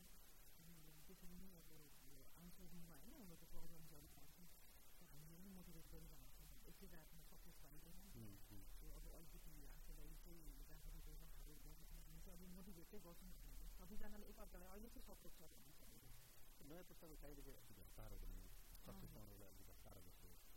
छ भन्ने पनि गरिन्छ तपाईँ तपाईँले कति त्यस्तो छ जस्तो मलाई लाग्छ किनकि अहिले त मलाई यो मिडियाले पनि हो जस्तो लाग्छ क्या सोसियल मिडियाको जुन छ नि अब अनि माथि बढाइदिने हाइटमा आइदिने ल्याइदिने अब त्यो एक एउटा प्लेयर भएको देखेपछि अर्कोलाई पनि इच्छा राख्दो रहेछ क्या सायद इच्छा जाँदाखेरि चाहिँ उनीहरूले मैले पनि त्यो हुन पाएको भए यस्तो यस्तो चाहिँ आउँछ जस्तो लाग्छ मलाई चाहिँ ख्यालमा उनीहरूलाई थाहा छैन उसले त्यहाँ कति हार्डवर्क गरेर त्यहाँसम्म पुगेर लाइमलाइटमा आएको छ होइन अब त्यो चाहिँ अलिक हतार गर्छन् कि म पनि त्यो जस्तो हुन पाएको भए भनेर फर्को मार्न खोज्छन्। तर त्यो बिचमा कतिवटा कुर्सिलो छ भन्ने चाहिँ थाहा छैन उनीहरूलाई। त्यो अलिकति हतार चाहिँ गर्छन् अहिलेको पुस्ताहरू तपाईँहरूको पुस्तामा त्यति हतार थिएन। थिएन। अब हामीलाई त्यति बेला यो सोसियल मिडिया धेरै थिएन नि त। हाम्रो गड थिएन। खुसी मलाई त्यही लाग्छ। त्यो त्यस्तो थिएन। अब अहिले त फ्यान फलोवर्स भन्छ होइन? अब फ्यान पेज रे। त्यो जमानामा के को फ्यान पेज केही थाहा छैन नि त हामीलाई। त्यो हामीलाई आउट नलेजहरू केही थिएन किनकि हाम्रो हामी हिँड्दाखेरि लिरिकसँग मात्रै एउटा फोन थियो होइन अनि बाहिर टुर जाँदा त हामीलाई त फोन त हामीलाई केही थाहा नै थिएन म्यानेजरले एउटा गेम जित्यो भने एक मिनट या दुई मिनट कल गर्न दिन्छु घरमा भन्नुहुन्थ्यो बाहिर कन्ट्रीबाट घरमा त्यतिले हामीसँग मोबाइल सोबाइल केही पनि हुँदैन थियो त्यो नै राम्रो किनकि एउटा टिमवर्क हुन्थ्यो त्यति बेलामा होइन कुराहरू हुन्थ्यो सबैजना भेटघाट हुन्थ्यो अब अहिले त सबैको हात हातमा मोबाइल सोसियल मिडिया होइन अब अब यस्तो पनि भएको छ कि टिममा मोबाइल खोसेर राख्नुपर्ने भएको छ। किनकि अब मोबाइल हातमा भएपछि कोही एघार बाह्र बजे एक बजे सुत्दिन्छ होइन। भोलिपल्ट म्याच छ गाह्रो हुन्छ नि त। अब हाम्रो त्यो जमानामा त मोबाइल थिएन। दस बजी सुत्यो एघार बजी सुत्यो गफ गऱ्यो कति गफ गर्ने होइन। त्यस्तो हुन्थ्यो। थ्याङ्क गड त्यो जमानामै राम्रो लाग्छ मलाई चाहिँ। अहिले त धेरै ध्यान भट्किएको छ बच्चाहरूको चाहिँ। जस्तो तपाईँ टुरमा जाँदाखेरि चाहिँ हुन्छ नि कहिले काहीँ एकअर्काप्रतिको अन्डरस्ट्यान्डिङ नभएर झगडै परेर एकअर्का अब मान्छेहरू कहिले काहीँ खराब पनि हुन्छ। त्यसको असर गेममा पर्ने कतिको हुन्छ कि त्यस्तो महसुस गर्नु त्यस्तो त गरेन मैले। बाहिर जति नै झगडा भयो भने अब गेममा त अब सबै एउटै टिम होइन एउटै गोल लिएर आएको होइन गेम गरेर आएको। त्यस्तो चाहिँ मैले देखिनु ग्राउन्डमा चाहिँ त्यो खालको असर कहिले पर्सनल लेभलमा चाहिँ? पर्सनल लेभलमा पनि त्यस्तो त देखिनँ मैले। अब प्रायः झगडै भएन भनौँ जस्तो अब अरू गेमको मलाई थाहा भएन हाम्रो गेममा चाहिँ त्यस्तो झगडा पनि भएन। पर्सनली अब अहिले झन् सिनियर भयो झगडा गर्ने कुरै आएन मसँग अनि अब बच्चाहरूको के छ त्यो थाहा भएन तर त्यस्तो झगडा पनि भएको देखेको छैन मैले कसैले झगडा गरिहाल्यो भने पनि पहिले अब हामी सिनियर छौँ नि त अब हो बच्चाहरू हो कहिले गेम हारिन्छ अब यसले गर्दा यसले गर्दा पोक चाहिँ गर्न थालिराखेको हुन्छ तर हामी चाहिँ त्यही मेन टाइममा गएर अब यसो चाहिँ नभएर कि गल्ती कसै एकबाट त हार्ने दुईबाट भएको होइन यसरी अब पर्सनली हामीले नै अहिले नै गर्न थाल्यौँ भने बाहिरको मान्छेले त हामीलाई त्यति पनि त नराम्रो भन्छ नि त पहिला आफू मिल्नुपर्छ अनि ग्राउन्डमा जे भयो भयो अब त्यो नै एन्ड भयो ग्राउन्डमै राख अनि अब आउँदाखेरि चाहिँ तपाईँ पनि जजहरू ननिकाल टिम गेममा त तपाईँको भनौँ न त्यो त जित्दा होस् हार्दा होस् त्यो त सामूहिक नै भइहाल्छ अब त्यसभित्र पनि तपाईँले इन्डिभिजुअल पर्फर्मेन्स गर्न सक्नु आफ्नो व्यक्ति कुराको तर हार जितको भागीदार सबै उति नै हुन्छ अब कति भन्छ नि त अब यसले यति बेला यस्तो गरेको यस्तो तर म भन्छु तिमीले पनि त चान्स पाउँछ गऱ्यौ कि तिमीले पनि जिताउन सक्छौ नि त कहिलेकाहीँ होइन अब अथवा तिमीले त्यो चान्स पाउँछ गरेनौ तिमीले पनि मिस्टेक भयो होइन सो अब एकअर्कालाई पोक गर्नुभन्दा त्यसलाई चाहिँ एक्सेप्ट गर्नुपर्छ यसो टिम एक्सेप्ट गरेर सबै फेरि एउटा परिणाम आइसकेपछि तपाईँ इफ पद भनेर यो गरेको या यस्तो गरेको भयो भनेर त फेरि केही असर हुँदैन त्यो त पास भइसक्यो नि त हारि त सक्यो नि त हामीले पनि त्यो म्याच जित्न त सक्दैन नि त अब हामीले नेक्स्ट गेमको लागि चाहिँ फोकस गर्ने नेक्स्ट म्याचको लागि सो त्यसको लागि त माहौल राम्रो हुनु पऱ्यो त्यो मेन्टालिटीको हिसाबले एउटा म्याचमा तपाईँहरूलाई सक्सेस मिल्दैन अनि तपाईँले जित्नु स्टार्टिङ तपाईँको जितबाट भने त्यसले अर्को म्याचमा कति राम्रो इम्प्याक्ट पार्न सक्छ एकदमै किनकि फर्स्ट म्याचमै त्यो म्याच जित्यो भने एनर्जी नै हाई हुन्छ कि अनि मोरल एकदमै हाई बुस्ट भइरहेको हुन्छ नि त सो अब अब अब नेक्स्ट म्याचमा जो आयो भने जित्नु जस्तो हुन्छ क्या त्यो जे कुरा पनि राम्रो हुँदा राम्रो हुन्छ नि त एउटा अब गेम हार्ने बित्तिकै अनि त्यहाँ थाहा यता नराम्रो यता नराम्रो भन्ने हुन्छ तर अब हामीले म्याचै फर्स्ट जितिहाल्यौँ भने म्याचमा त माहौल पनि इन्भाइरोमेन्ट एभ्रिथिङ राम्रो हुँदाखेरि चाहिँ धेरै अब जस्तो पुरुष र महिलाको क्रिकेटको कुरा गर्ने जस्तो इन्फ्रास्ट्रक्चर हिसाबले हेर्नु इन्फ्रास्ट्रक्चर एकदमै चाहिने गेम्सहरू सुविधाहरूको हिसाबले हेर्नु गेम खेल्नको लागि धेरै चिजहरू दिनु पऱ्यो जस्तो मैदान मात्रै गएर पनि खेल्नु पऱ्यो यो खेल त्यही दिनु पऱ्यो कोचिसहरू छन् खेल्नु पऱ्यो कति कुराहरू मिल्नुपर्छ सामान्य चाहिँ खेल्नै पऱ्यो भने पनि तपाईँको ब्याट बल त चाहियो होइन? मान्छे नै चाहियो। धेरै कुरा मिल्नुपर्छ होइन? हामी कहाँ त्यो इन्फ्रास्ट्रक्चर हिसाबले त्यत्तिको फ्रेन्डली जति अब टियुमा हामी देख्न सक्छौँ त्यो एउटा हाम्रो अहिलेको अन्तर्राष्ट्रिय मैदान छ हामीको त्यहाँ केही पुस्तकहरू देख्छ अन्त खेल्नु पर्दा जिल्लामा खेल्नु पर्दा र महिलाहरूलाई महिला खेलाडीहरूलाई कति अप्ठ्यारो अप्ठ्यारो त अप्ठ्यारो नै किनकि अब थ्याङ्क म एउटा इतिहासमा आएर मलाई चाहिँ अहिले त्यति गाह्रो भएन होइन तर जति पनि जिल्ला अथवा रिजनको बहिनीहरू चिन्ता हुन्छ गाह्रो हुन्छ किनकि कोचहरू अभाइलेबल हुँदैन त्यो होइन अन्त आफ्नै बलबुतामा खेल्नु पऱ्यो हातमा दिएर होस् या अब दाई अब सिङ्गल दाईहरू कोही त हुन्छ किनकि हेल्पमा गर्नु पऱ्यो त्यसमाथि आफूसँग इक्विपमेन्ट पऱ्यो होइन इक्विपमेन्ट किन्नलाई पैसा आउँदैन त्यो धेरै गाह्रो हुन्छ अनि अर्को कुरा भनेको जस्तो अब रेनी सिजनमा हुन्छ काठमाडौँमा त इन्डोरहरू टन्न भइसक्यो होइन तर अब गइरहेको चाहिँ इन्डोर पनि सिजनमा थप्पै भयो भने सो गाह्रो छ भनौँ तपाईँसँग तपाईँ इन्भाइरोमेन्ट भएर खेल्न छ तपाईँको समस्या भयो होला तपाईँको पर्सनल प्रब्लम भयो त्यसो तर चिजै छैन केही पनि तपाईँ चाहेर पनि खेल्न पाउनु भने त त्यो तपाईँको मात्रै समस्या भएन तपाईँको देशमा क्रिकेटलाई कसरी हेरिन्छ या अरू खेललाई कसरी हेरिन्छ भन्ने पनि त अर्थर भन्न अहिले चाहिँ अब जो पनि नयाँ प्लेयर्सहरू डेबी गरेको छ मलाई चाहिँ इक्विपमेन्ट्सहरू दिन्छ नि त भन्न त्यो चाहिँ अब ब्याक आफ्नो ठाउँमा लिएर त्यो टिम तपाईँहरू खेल्दाखेरि त्यो पनि त्यो त थिएन नि हामी त अब तपाईँको दुईवटा किट दिन्थ्यो होल टिमलाई अनि त्यो किटलाई पुरा झल्ट्याङ झल्ट्याङ गराएर लिएर जानुपर्ने हामी त्यति बेला अब गुडाउने पनि त्यस्तो थिएन गुडाउने खालको पनि किटहरू हुँदैन थियो अनि अब त्यो किट होटलदेखि ग्राउन्ड लान र ग्राउन्डदेखि होटल ल्याउन झगडा हुन्थ्यो पालो के पालो सिस्टम लगाएर कोचले हुन्छ या म्यानेजरले पालो सिस्टम लगाइदिनु पर्थ्यो यसले अनि हामीसँग किट हुँदैन थियो अनि यस्तो हेऱ्यो होइन अरू कन्ट्रीले सरकारको किट बुझाउँदा हामी चाहिँ वा यस्तो यस्तोसम्म खेलेर हेरेको हेरेर आएको नि त हामी त त्यस्तोसम्म हुन्थ्यो हाम्रो बेलामा त त्यो किट त रियली अनि ब्याट भनेको आफ्नो ब्याट के हो थाहा छैन प्याडहरू हेलमेटहरू आफ्नो साइजको छ छैन पनि थाहा हुँदैन थियो होइन त्यसरी चाहिँ खेल्नु पर्थ्यो हामी चाहिँ हामीबाट अहिले चाहिँ वर्ल्ड प्लेयर सबैसँग इक्विपमेन्ट छ आफ्नो पर्सनल इक्विपमेन्ट छ त्यो चाहिँ धेरै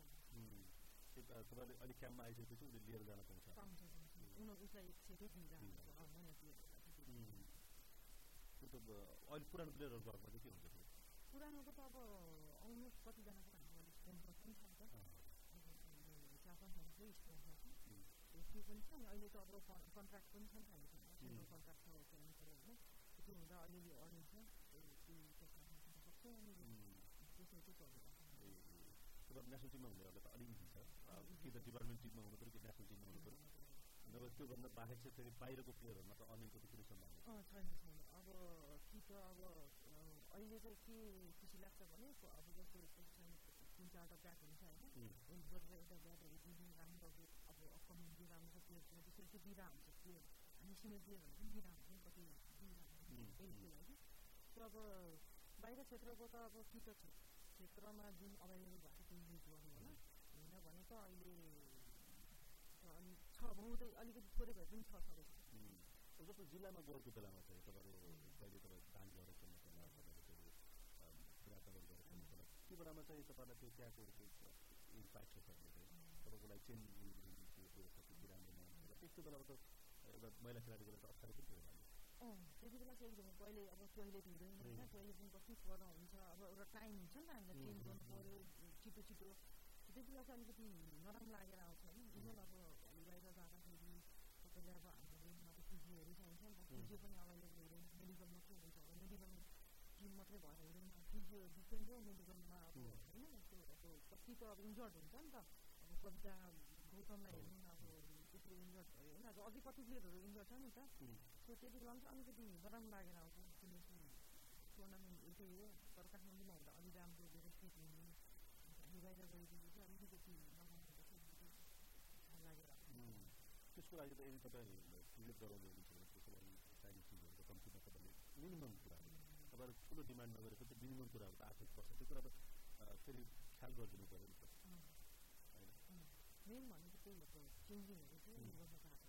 फेरि केटी मान्छेको भनेको त महिलाहरूको भनेको अलिकति विशेष परिस्थिति पनि होला कसैलाई केही समस्या होला कसैलाई केही समस्या होला कतिपय कुराहरू सेयर गर्न अप्ठ्यारो होला त्यो त त्यो तपाईँहरूले पनि त्यो त्यस्तो कुराहरूलाई चाहिँ अलिकति अगाडि बढाउनु पर्छ कि बढाइरहेको पनि बढाइरहेको हुन्छ अब त्यो इन्सिडेन्ट गर्दै जति सक्दो हामीले चाहिँ भनिरहेको हुन्छौँ किनकि अब एउटा टुर्नामेन्ट चाहिँ अर्गनाइज गर्नु पऱ्यो होइन अब टुर्नामेन्ट अर्गनाइज मात्रै गरेर हामीले चाहिने चिजहरू त अलिकति भए पनि भनेको हुन्छ अब एउटा पुरुष एउटा महिला क्रिकेटलाई पनि त्यो सँगसँगै लानुपर्छ भन्नेमा चाहिँ क्यानहरूले पनि भनिरहेको हामी देख्छौँ परिकरको विषयमा पनि तपाईँको बाहिर जाने क्रिकेट जाने त्यो त चलि नै रहेको छ। तर पनि ठ्याक्कै दृष्टिकोण हेर्ने प्रोग्राम हेर्ने भने त बराबर त भएको जस्तो ठानी सायद अब मलाई चाहिँ के लाग्यो भने अब मेनसम्मको चाहिँ अलिकति लेभल डिफ्रेन्ट लेभलमा पुगेर होला सायद। हाई प्रायोरिटी पाएको होइन फन्डिङहरूदेखि लिएर एजुकेसन हामी आफूमा पनि चुकेको छौँ कि कतै अब हामीले पनि रिजल्ट दिन नसकेर हो कि हामी अलिकति डाउन भएको अथवा हामीलाई नजरहरू अलिकति कम भएको हामीले पनि हो कि जस्तो लाग्छ मलाई चाहिँ एउटा रिजल्टले एप्रिसिएट गर्ने रिजल्ट जसले ल्याउँछ उसले पाउनु त नेचुरल कुरा भइहाल्यो तपाईँले प्रोसेसको कुरा हुन्छ त होइन तपाईँ गेमलाई यदि डेभलप गर्न चाहनुहुन्छ भने त इक्वेल तपाईँले त चान्सेस पनि त पाउनु पऱ्यो मैले त्यही भन्नु तपाईँ तपाईँसँग क्षमता छ एउटै इन्भाइरोमेन्टमा बस्ने कसैले राम्रो गर्छ कसैले राम्रो गर्न सक्दैन अर्कै कुरा हो। तर तपाईँले राम्रो गर्न सक्दैन भनेर त्यसलाई कम प्रायोरिटीमा राख्नु भने त झन् गरेर राम्रो त राम्रो नै छ नि। नराम्रोलाई राम्रो बनाउनु चाहिँ त ठुलो च्यालेन्ज हो नि त। त्यो त राम्रो सक्सेस हो नि त नि। त्यो चाहिँ हेर्नुपर्छ तपाईँको अब टिममा हुँदाखेरि चाहिँ रमाइलो गर्ने भने के हुन्छ साथीहरू? रमाइलो त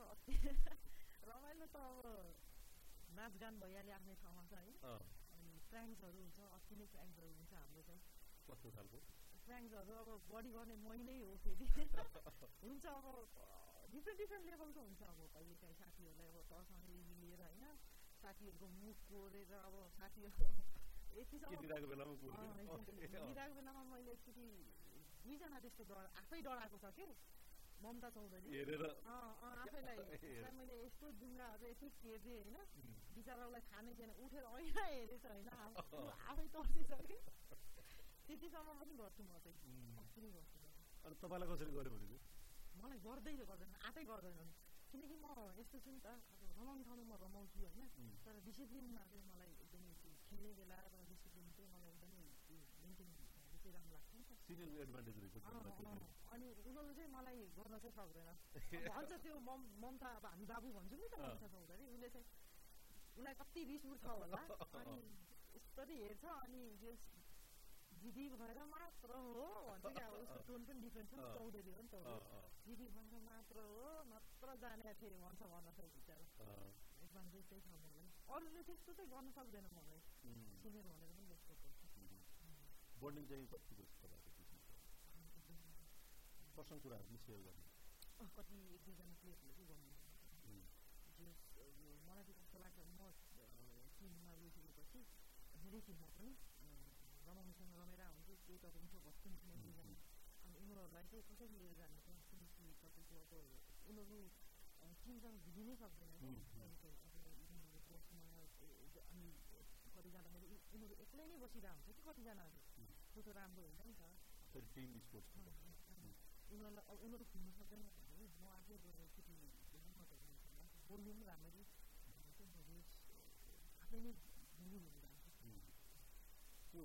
एउटा सिनियर खेलाडीको एडभान्टेजको कुरा मैले अलिकति तर तपाईँको करियरमा जस्तो भनौँ न एउटा इन्सिडेन्ट गरेर साथमा किराँत बैजनाथ मैदानमा त्यति बेला तपाईँहरू त्यो म्याच हार्नुभएको होइन त्यसपछि चाहिँ तपाईँहरूको अलिक आलोचना पनि खालको त्यहाँ व्यवहारको झगडै तपाईँको त्यो त्यो इन्सिडेन्ट चाहिँ तपाईँलाई कतिको अहिले अहिले लाग्छ त्यो त्यति बेलामा चाहिँ मलाई अहिले सम्झिनु हाँसो लागेर आउँछ होइन त्यति बेला चाहिँ त्यो इन्सिडेन्ट भएको पनि मलाई राम्रो के लाग्यो भनेपछि त्यो बेलासम्म मलाई अब हामी क्रिकेट खेल्ने मात्रै हो प्लेयर हो त्यस्तो केही पनि होइन जस्तो लाग्थ्यो कि तर त्यहाँ अब खिचिसके त्यहाँ मुछी मुछिसकेपछि चाहिँ ए हेर्नु मलाई पनि हेर्ने मान्छेहरू थुप्रो रहेछ नि त होइन मैले के गर्छ एउटा डिसिप्लिनको कुराहरू पनि आयो नि त त्यसमा so being as a player म डिसिप्लिन हुनुपर्ने रहेछ म डिसिप्लिन हुनुपर्ने रहेछ किनकि पहिला चाहिँ मलाई लागेको थियो म केही पनि होइन खेल्ने मात्रै हो नेपालको प्लेयर कसैले मतलब गर्दैन तर त्यहाँपछि मलाई कलजहरू आयो होइन सबैले सम्झायो यता हामीले अनि जस्तो मेरै आफ्नै फ्यामिलीमा पनि फ्यामिलीलाई अरूहरूले यस्तो यस्तो भयो के हो यताउता भन्ने चाहिँ ए होइन है मान्छेहरूले त हामीलाई हेर्दो रहेछ हामी चाहिँ डिसिप्लिन भएर चाहिँ हिँड्नुपर्ने रहेछ भने त्यहाँबाट चाहिँ फेरि रिलेसन अनि अहिले सम्झिँदा रमाइलो लाग्छ तर त्यो इन्सिडेन्ट भएदेखि चाहिँ डिसिप्लिन पनि एउटा इम्पोर्टेन्ट कुरा हो हामीलाई चाहिँ कसैले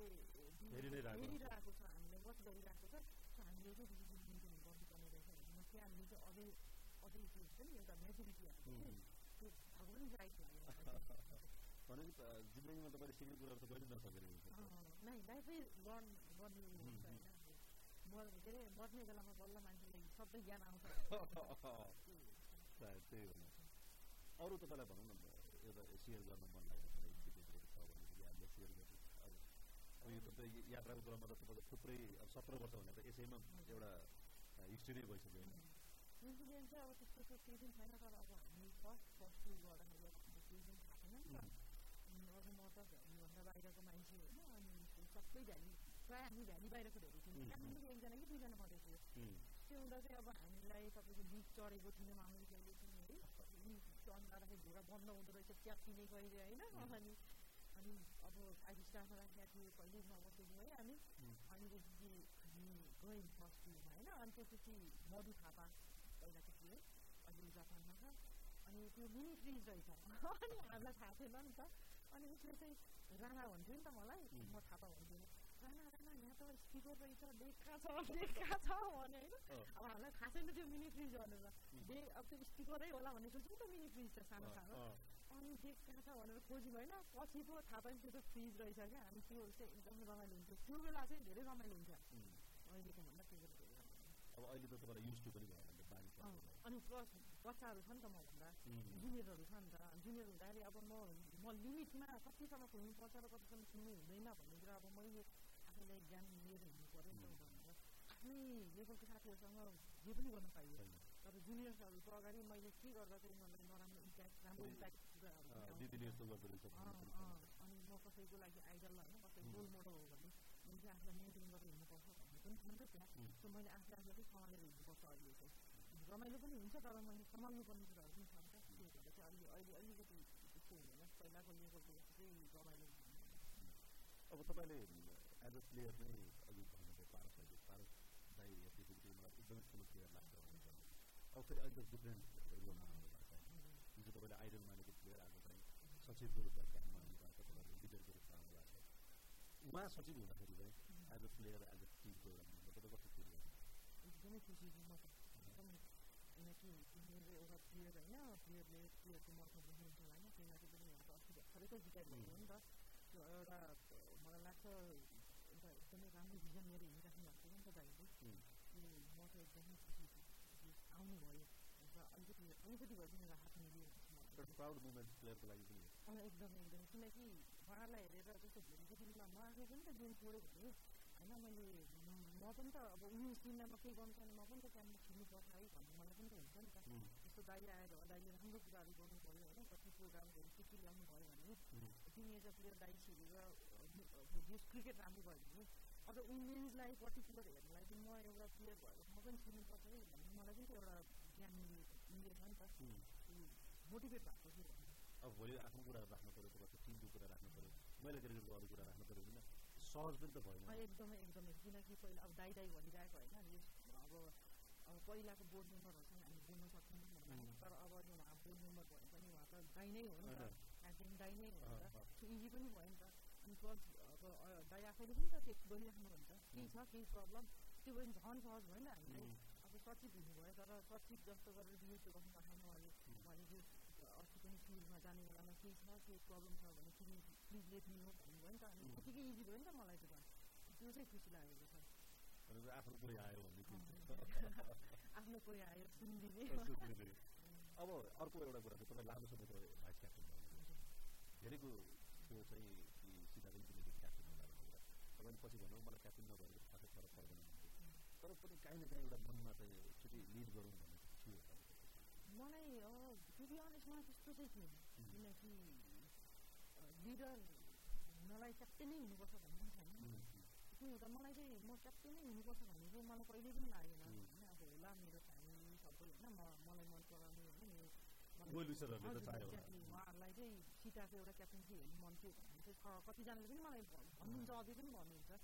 तर मलाई चाहिँ मलाई एउटा राम्रो प्लेयर भएको चाहिँ खेल्नु मात्रै थियो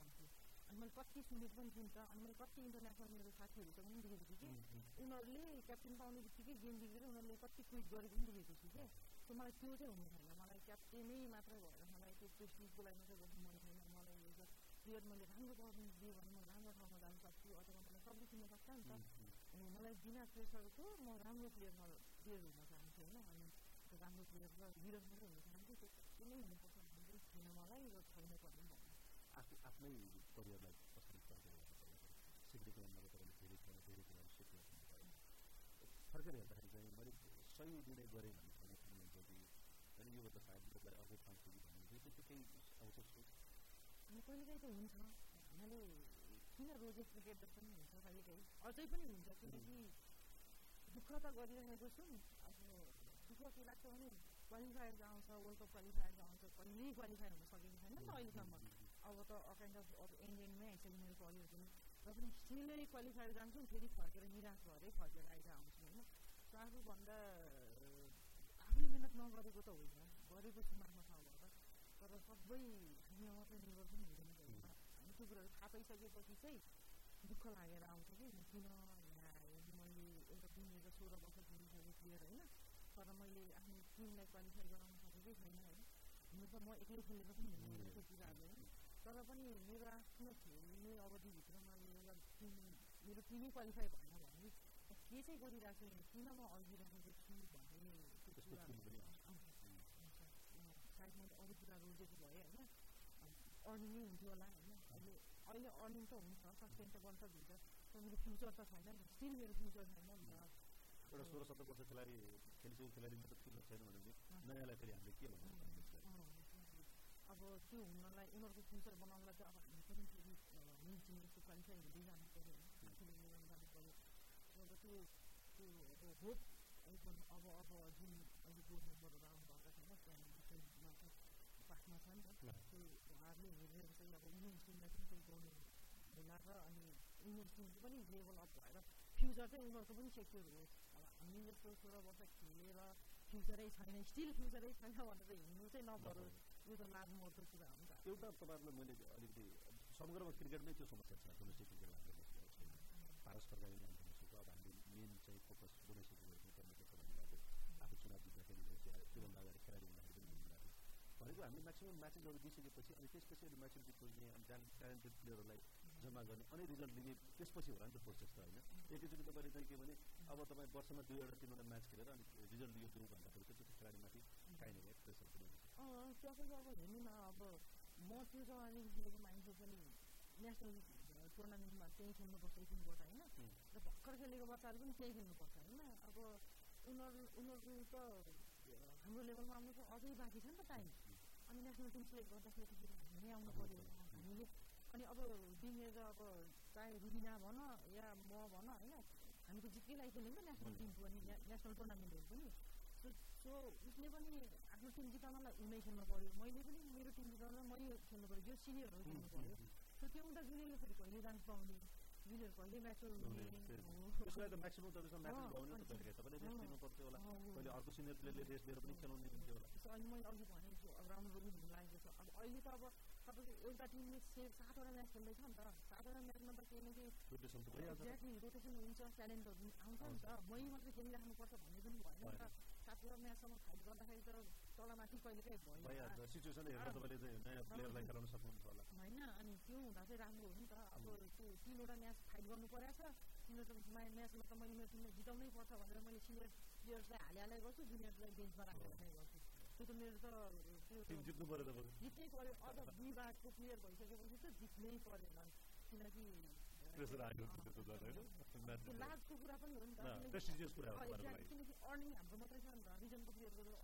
त हामी अर्निङ गरेर हामीसँग हामी सस्टेन गर्न सक्ने प्लेयर भएर पनि हामी रिजनमा भने त हामी एजेन्ट सक्ने भन्ने होइन त्यो रिजनमा एक एक एक रुपियाँ पनि नपाउनेले जित्यो भने त हाम्रो हामीले राज हो नि त त्यो कुरा चाहिँ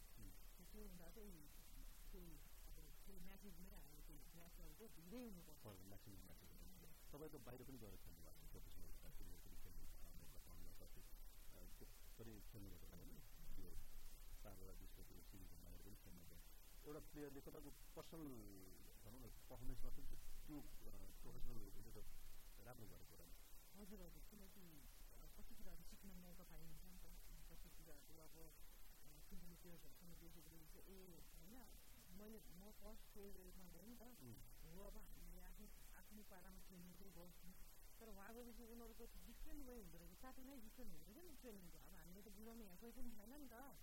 अनि अब किनकि हामीलाई कोचहरू पनि हाम्रो नेपालमा अभाइलेबल कोचिसहरू लोकल होइन सो त्यो हुँदाखेरि उनीहरूको इन्टरनेसनलको भिजनै डिफ्रेन्ट हुँदो रहेछ प्याटर्नै डिफ्रेन्ट डिफ्रेन्ट हुँदो रहेछ अनि उनीहरूले केही कुराहरू त हामीले सजेस्ट गर्नु हो नि त त्यो त्यो सजेसन लिएर अब आफूले ट्रेनिङ गर्न पाइयो कति कुराहरू अनि आफूले त्यो जुन प्याटर्नमा ट्रेनिङ गर्दाखेरि त्यो रङ रहेछ भन्ने पनि थाहा भयो नि त हामीले अनि हामी चाहिँ गधा जस्तो गरिरहेको छौँ होइन गधा हो भने स्मार्ट चाहिन्छ नि त कुनै पनि सक्नु हामीलाई त्यो कुराहरू चाहिँ हामी अब एकदम लास्टमा छौँ तपाईँ अब महिलाको रूपमा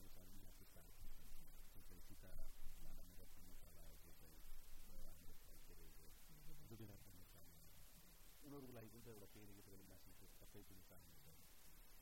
अभिभावकहरू पनि कतिपय क्रिकेटमा आउन चाहन्छ हामीले एउटा लास्ट टाइम हामीले एउटा सर्वेक्षण गराएको थियौँ क्रिकेटको तपाईँको चाहिँ सर्वेक्षणमा हामीले हाम्रो पोलमा गराउँदाखेरि एटी फाइभ पर्सेन्ट होइन भनेको धेरैको आकर्षण देख्छ त्यसमा कति खेल्न चाहने होला कति उहाँहरूको लागि अब चाहिँ के भन्छु भने अब पहिला हामीलाई नि नै चाहिँ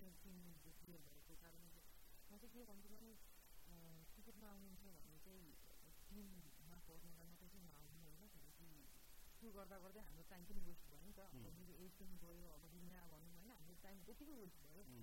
आउनुहुन्छ भने लाइक टिममा परेर कन्टिन्यू कहाँसम्म लानु सक्छु त होइन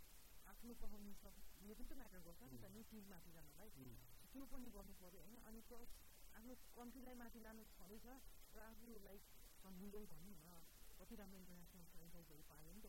सो म त्यो लेभलसम्म चाहिँ खेल्ने आँट गर्नु गरेर चाहिँ आउनु भन्नु चाहन्छु कि आफ्नो त्यो त्यो लेभल इन्टरनेसनल लेभलमा ठुल्ठुलो फ्रेन्चाइजहरू खेल्छु भनेर आँट गऱ्यो भने चाहिँ आफ्नो नेसनलको पनि पर्फर्मेन्स राम्रो हुन्छ नि त त्यसरी चाहिँ वेल प्रिपेयर भएर आउनु होला होइन तपाईँ खेल्ने मात्रै होइन कि तपाईँको कारणले के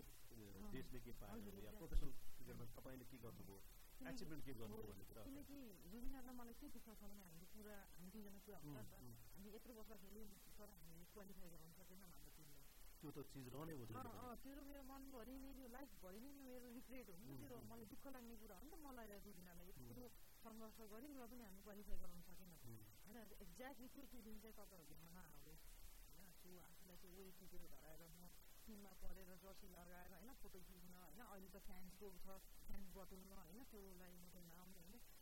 कन्ट्रीलाई चाहिँ कहाँसम्म लान्छु र मेरो लेभल कन्ट्री मात्रै होइन कि म अदर बाहिरको लिगहरू पनि भोलि केही आफूले चाहिँ सोचे जस्तो नभएर भोलि रुबिनाले जस्तो सिताले जस्तो यहाँनिर चाहिँ हामी चुक्यौँ भनेर रिग्रेट गर्नु पऱ्यो भने त मजा भएन यत्रो वर्ष खेलेँ होइन रमाइलो गरेँ अहिले आएर मैले अब लाइक मैले तपाईँको अब रिटायरमेन्ट नै लिएँ भनेको नि त अब के के उपलब्धि पाएँ केही पनि त पाएन त्यो पारस दाईहरू वर्ल्ड कप खेल्नुभयो होइन दाईहरू वर्ल्ड कप खेल्नुभयो उहाँहरूलाई चाहिँ एउटा मनमा त शान्ति छ नि त म मेरो खेल अवधिभरिमा मैले वर्ल्ड कप त खेलेँ मलाई रुबिनालाई के छ भने खेल्यौँ के गरेँ त्यही विदेश गयौँ घुम्यौँ आयौँ अब अरू मान्छेले हेर्दा पनि त होला कसैको लागि म आइडल होला तर जसले क्रिकेट बुझिरहेको छ जसले उ गरेको छ उहाँहरूको लागि त अब उनीहरू खेल्ने खेलि त मात्र राखेँ क्वालिफाई पनि भएन टिम उनीहरूको खेल्ने अवधिमा भन्ने चाहिँ नहोस् तर त्यति मात्र त छैन तपाईँले जति गर्नुभएको छ जति एउटा कन्टिन्युटी यो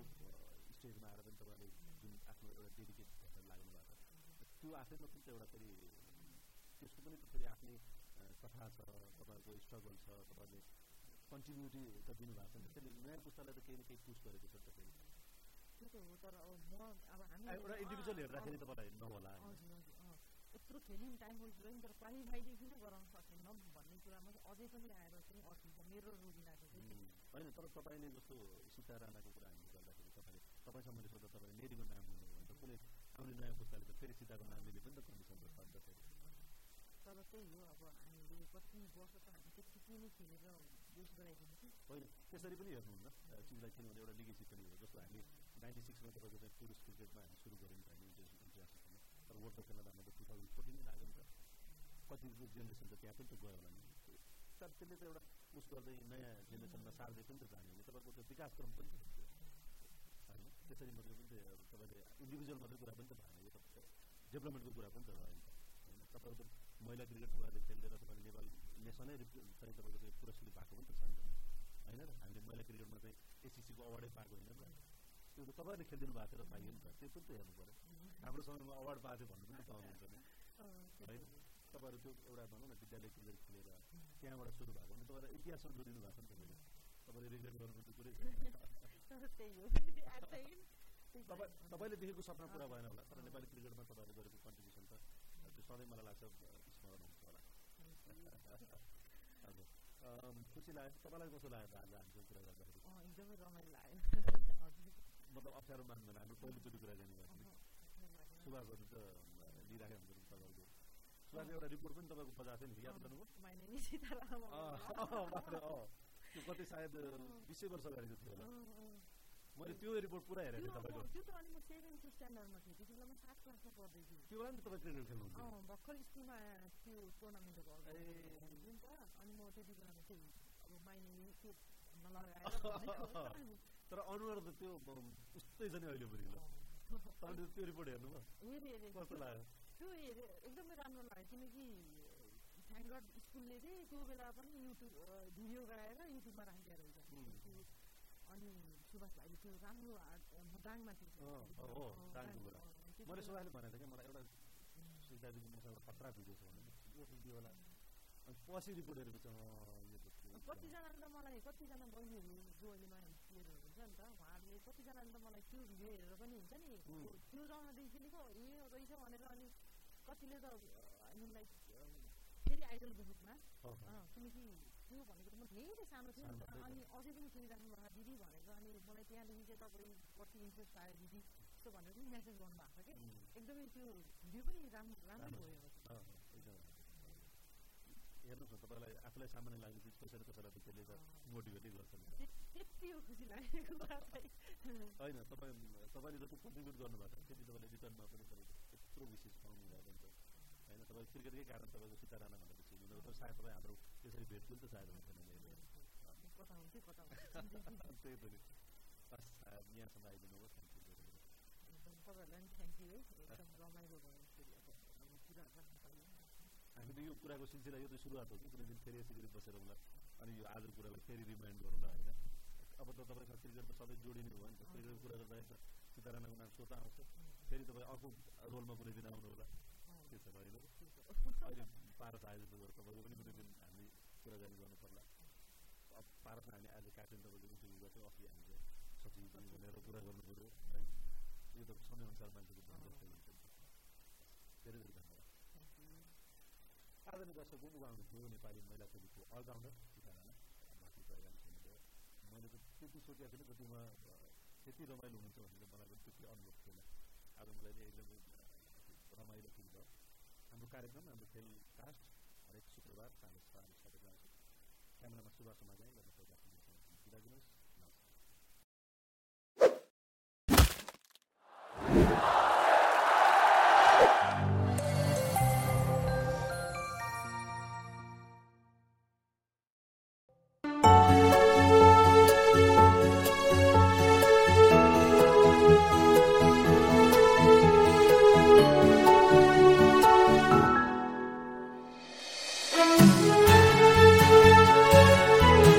आज तपाईँहरूको सपना साँच्चै पुरा भयो। हो छोरी अब हाम्रो सपना पुरा भयो। उच्च सोचको निर्माण सगरमाथा सिमेन्ट जुनी जुनीलाई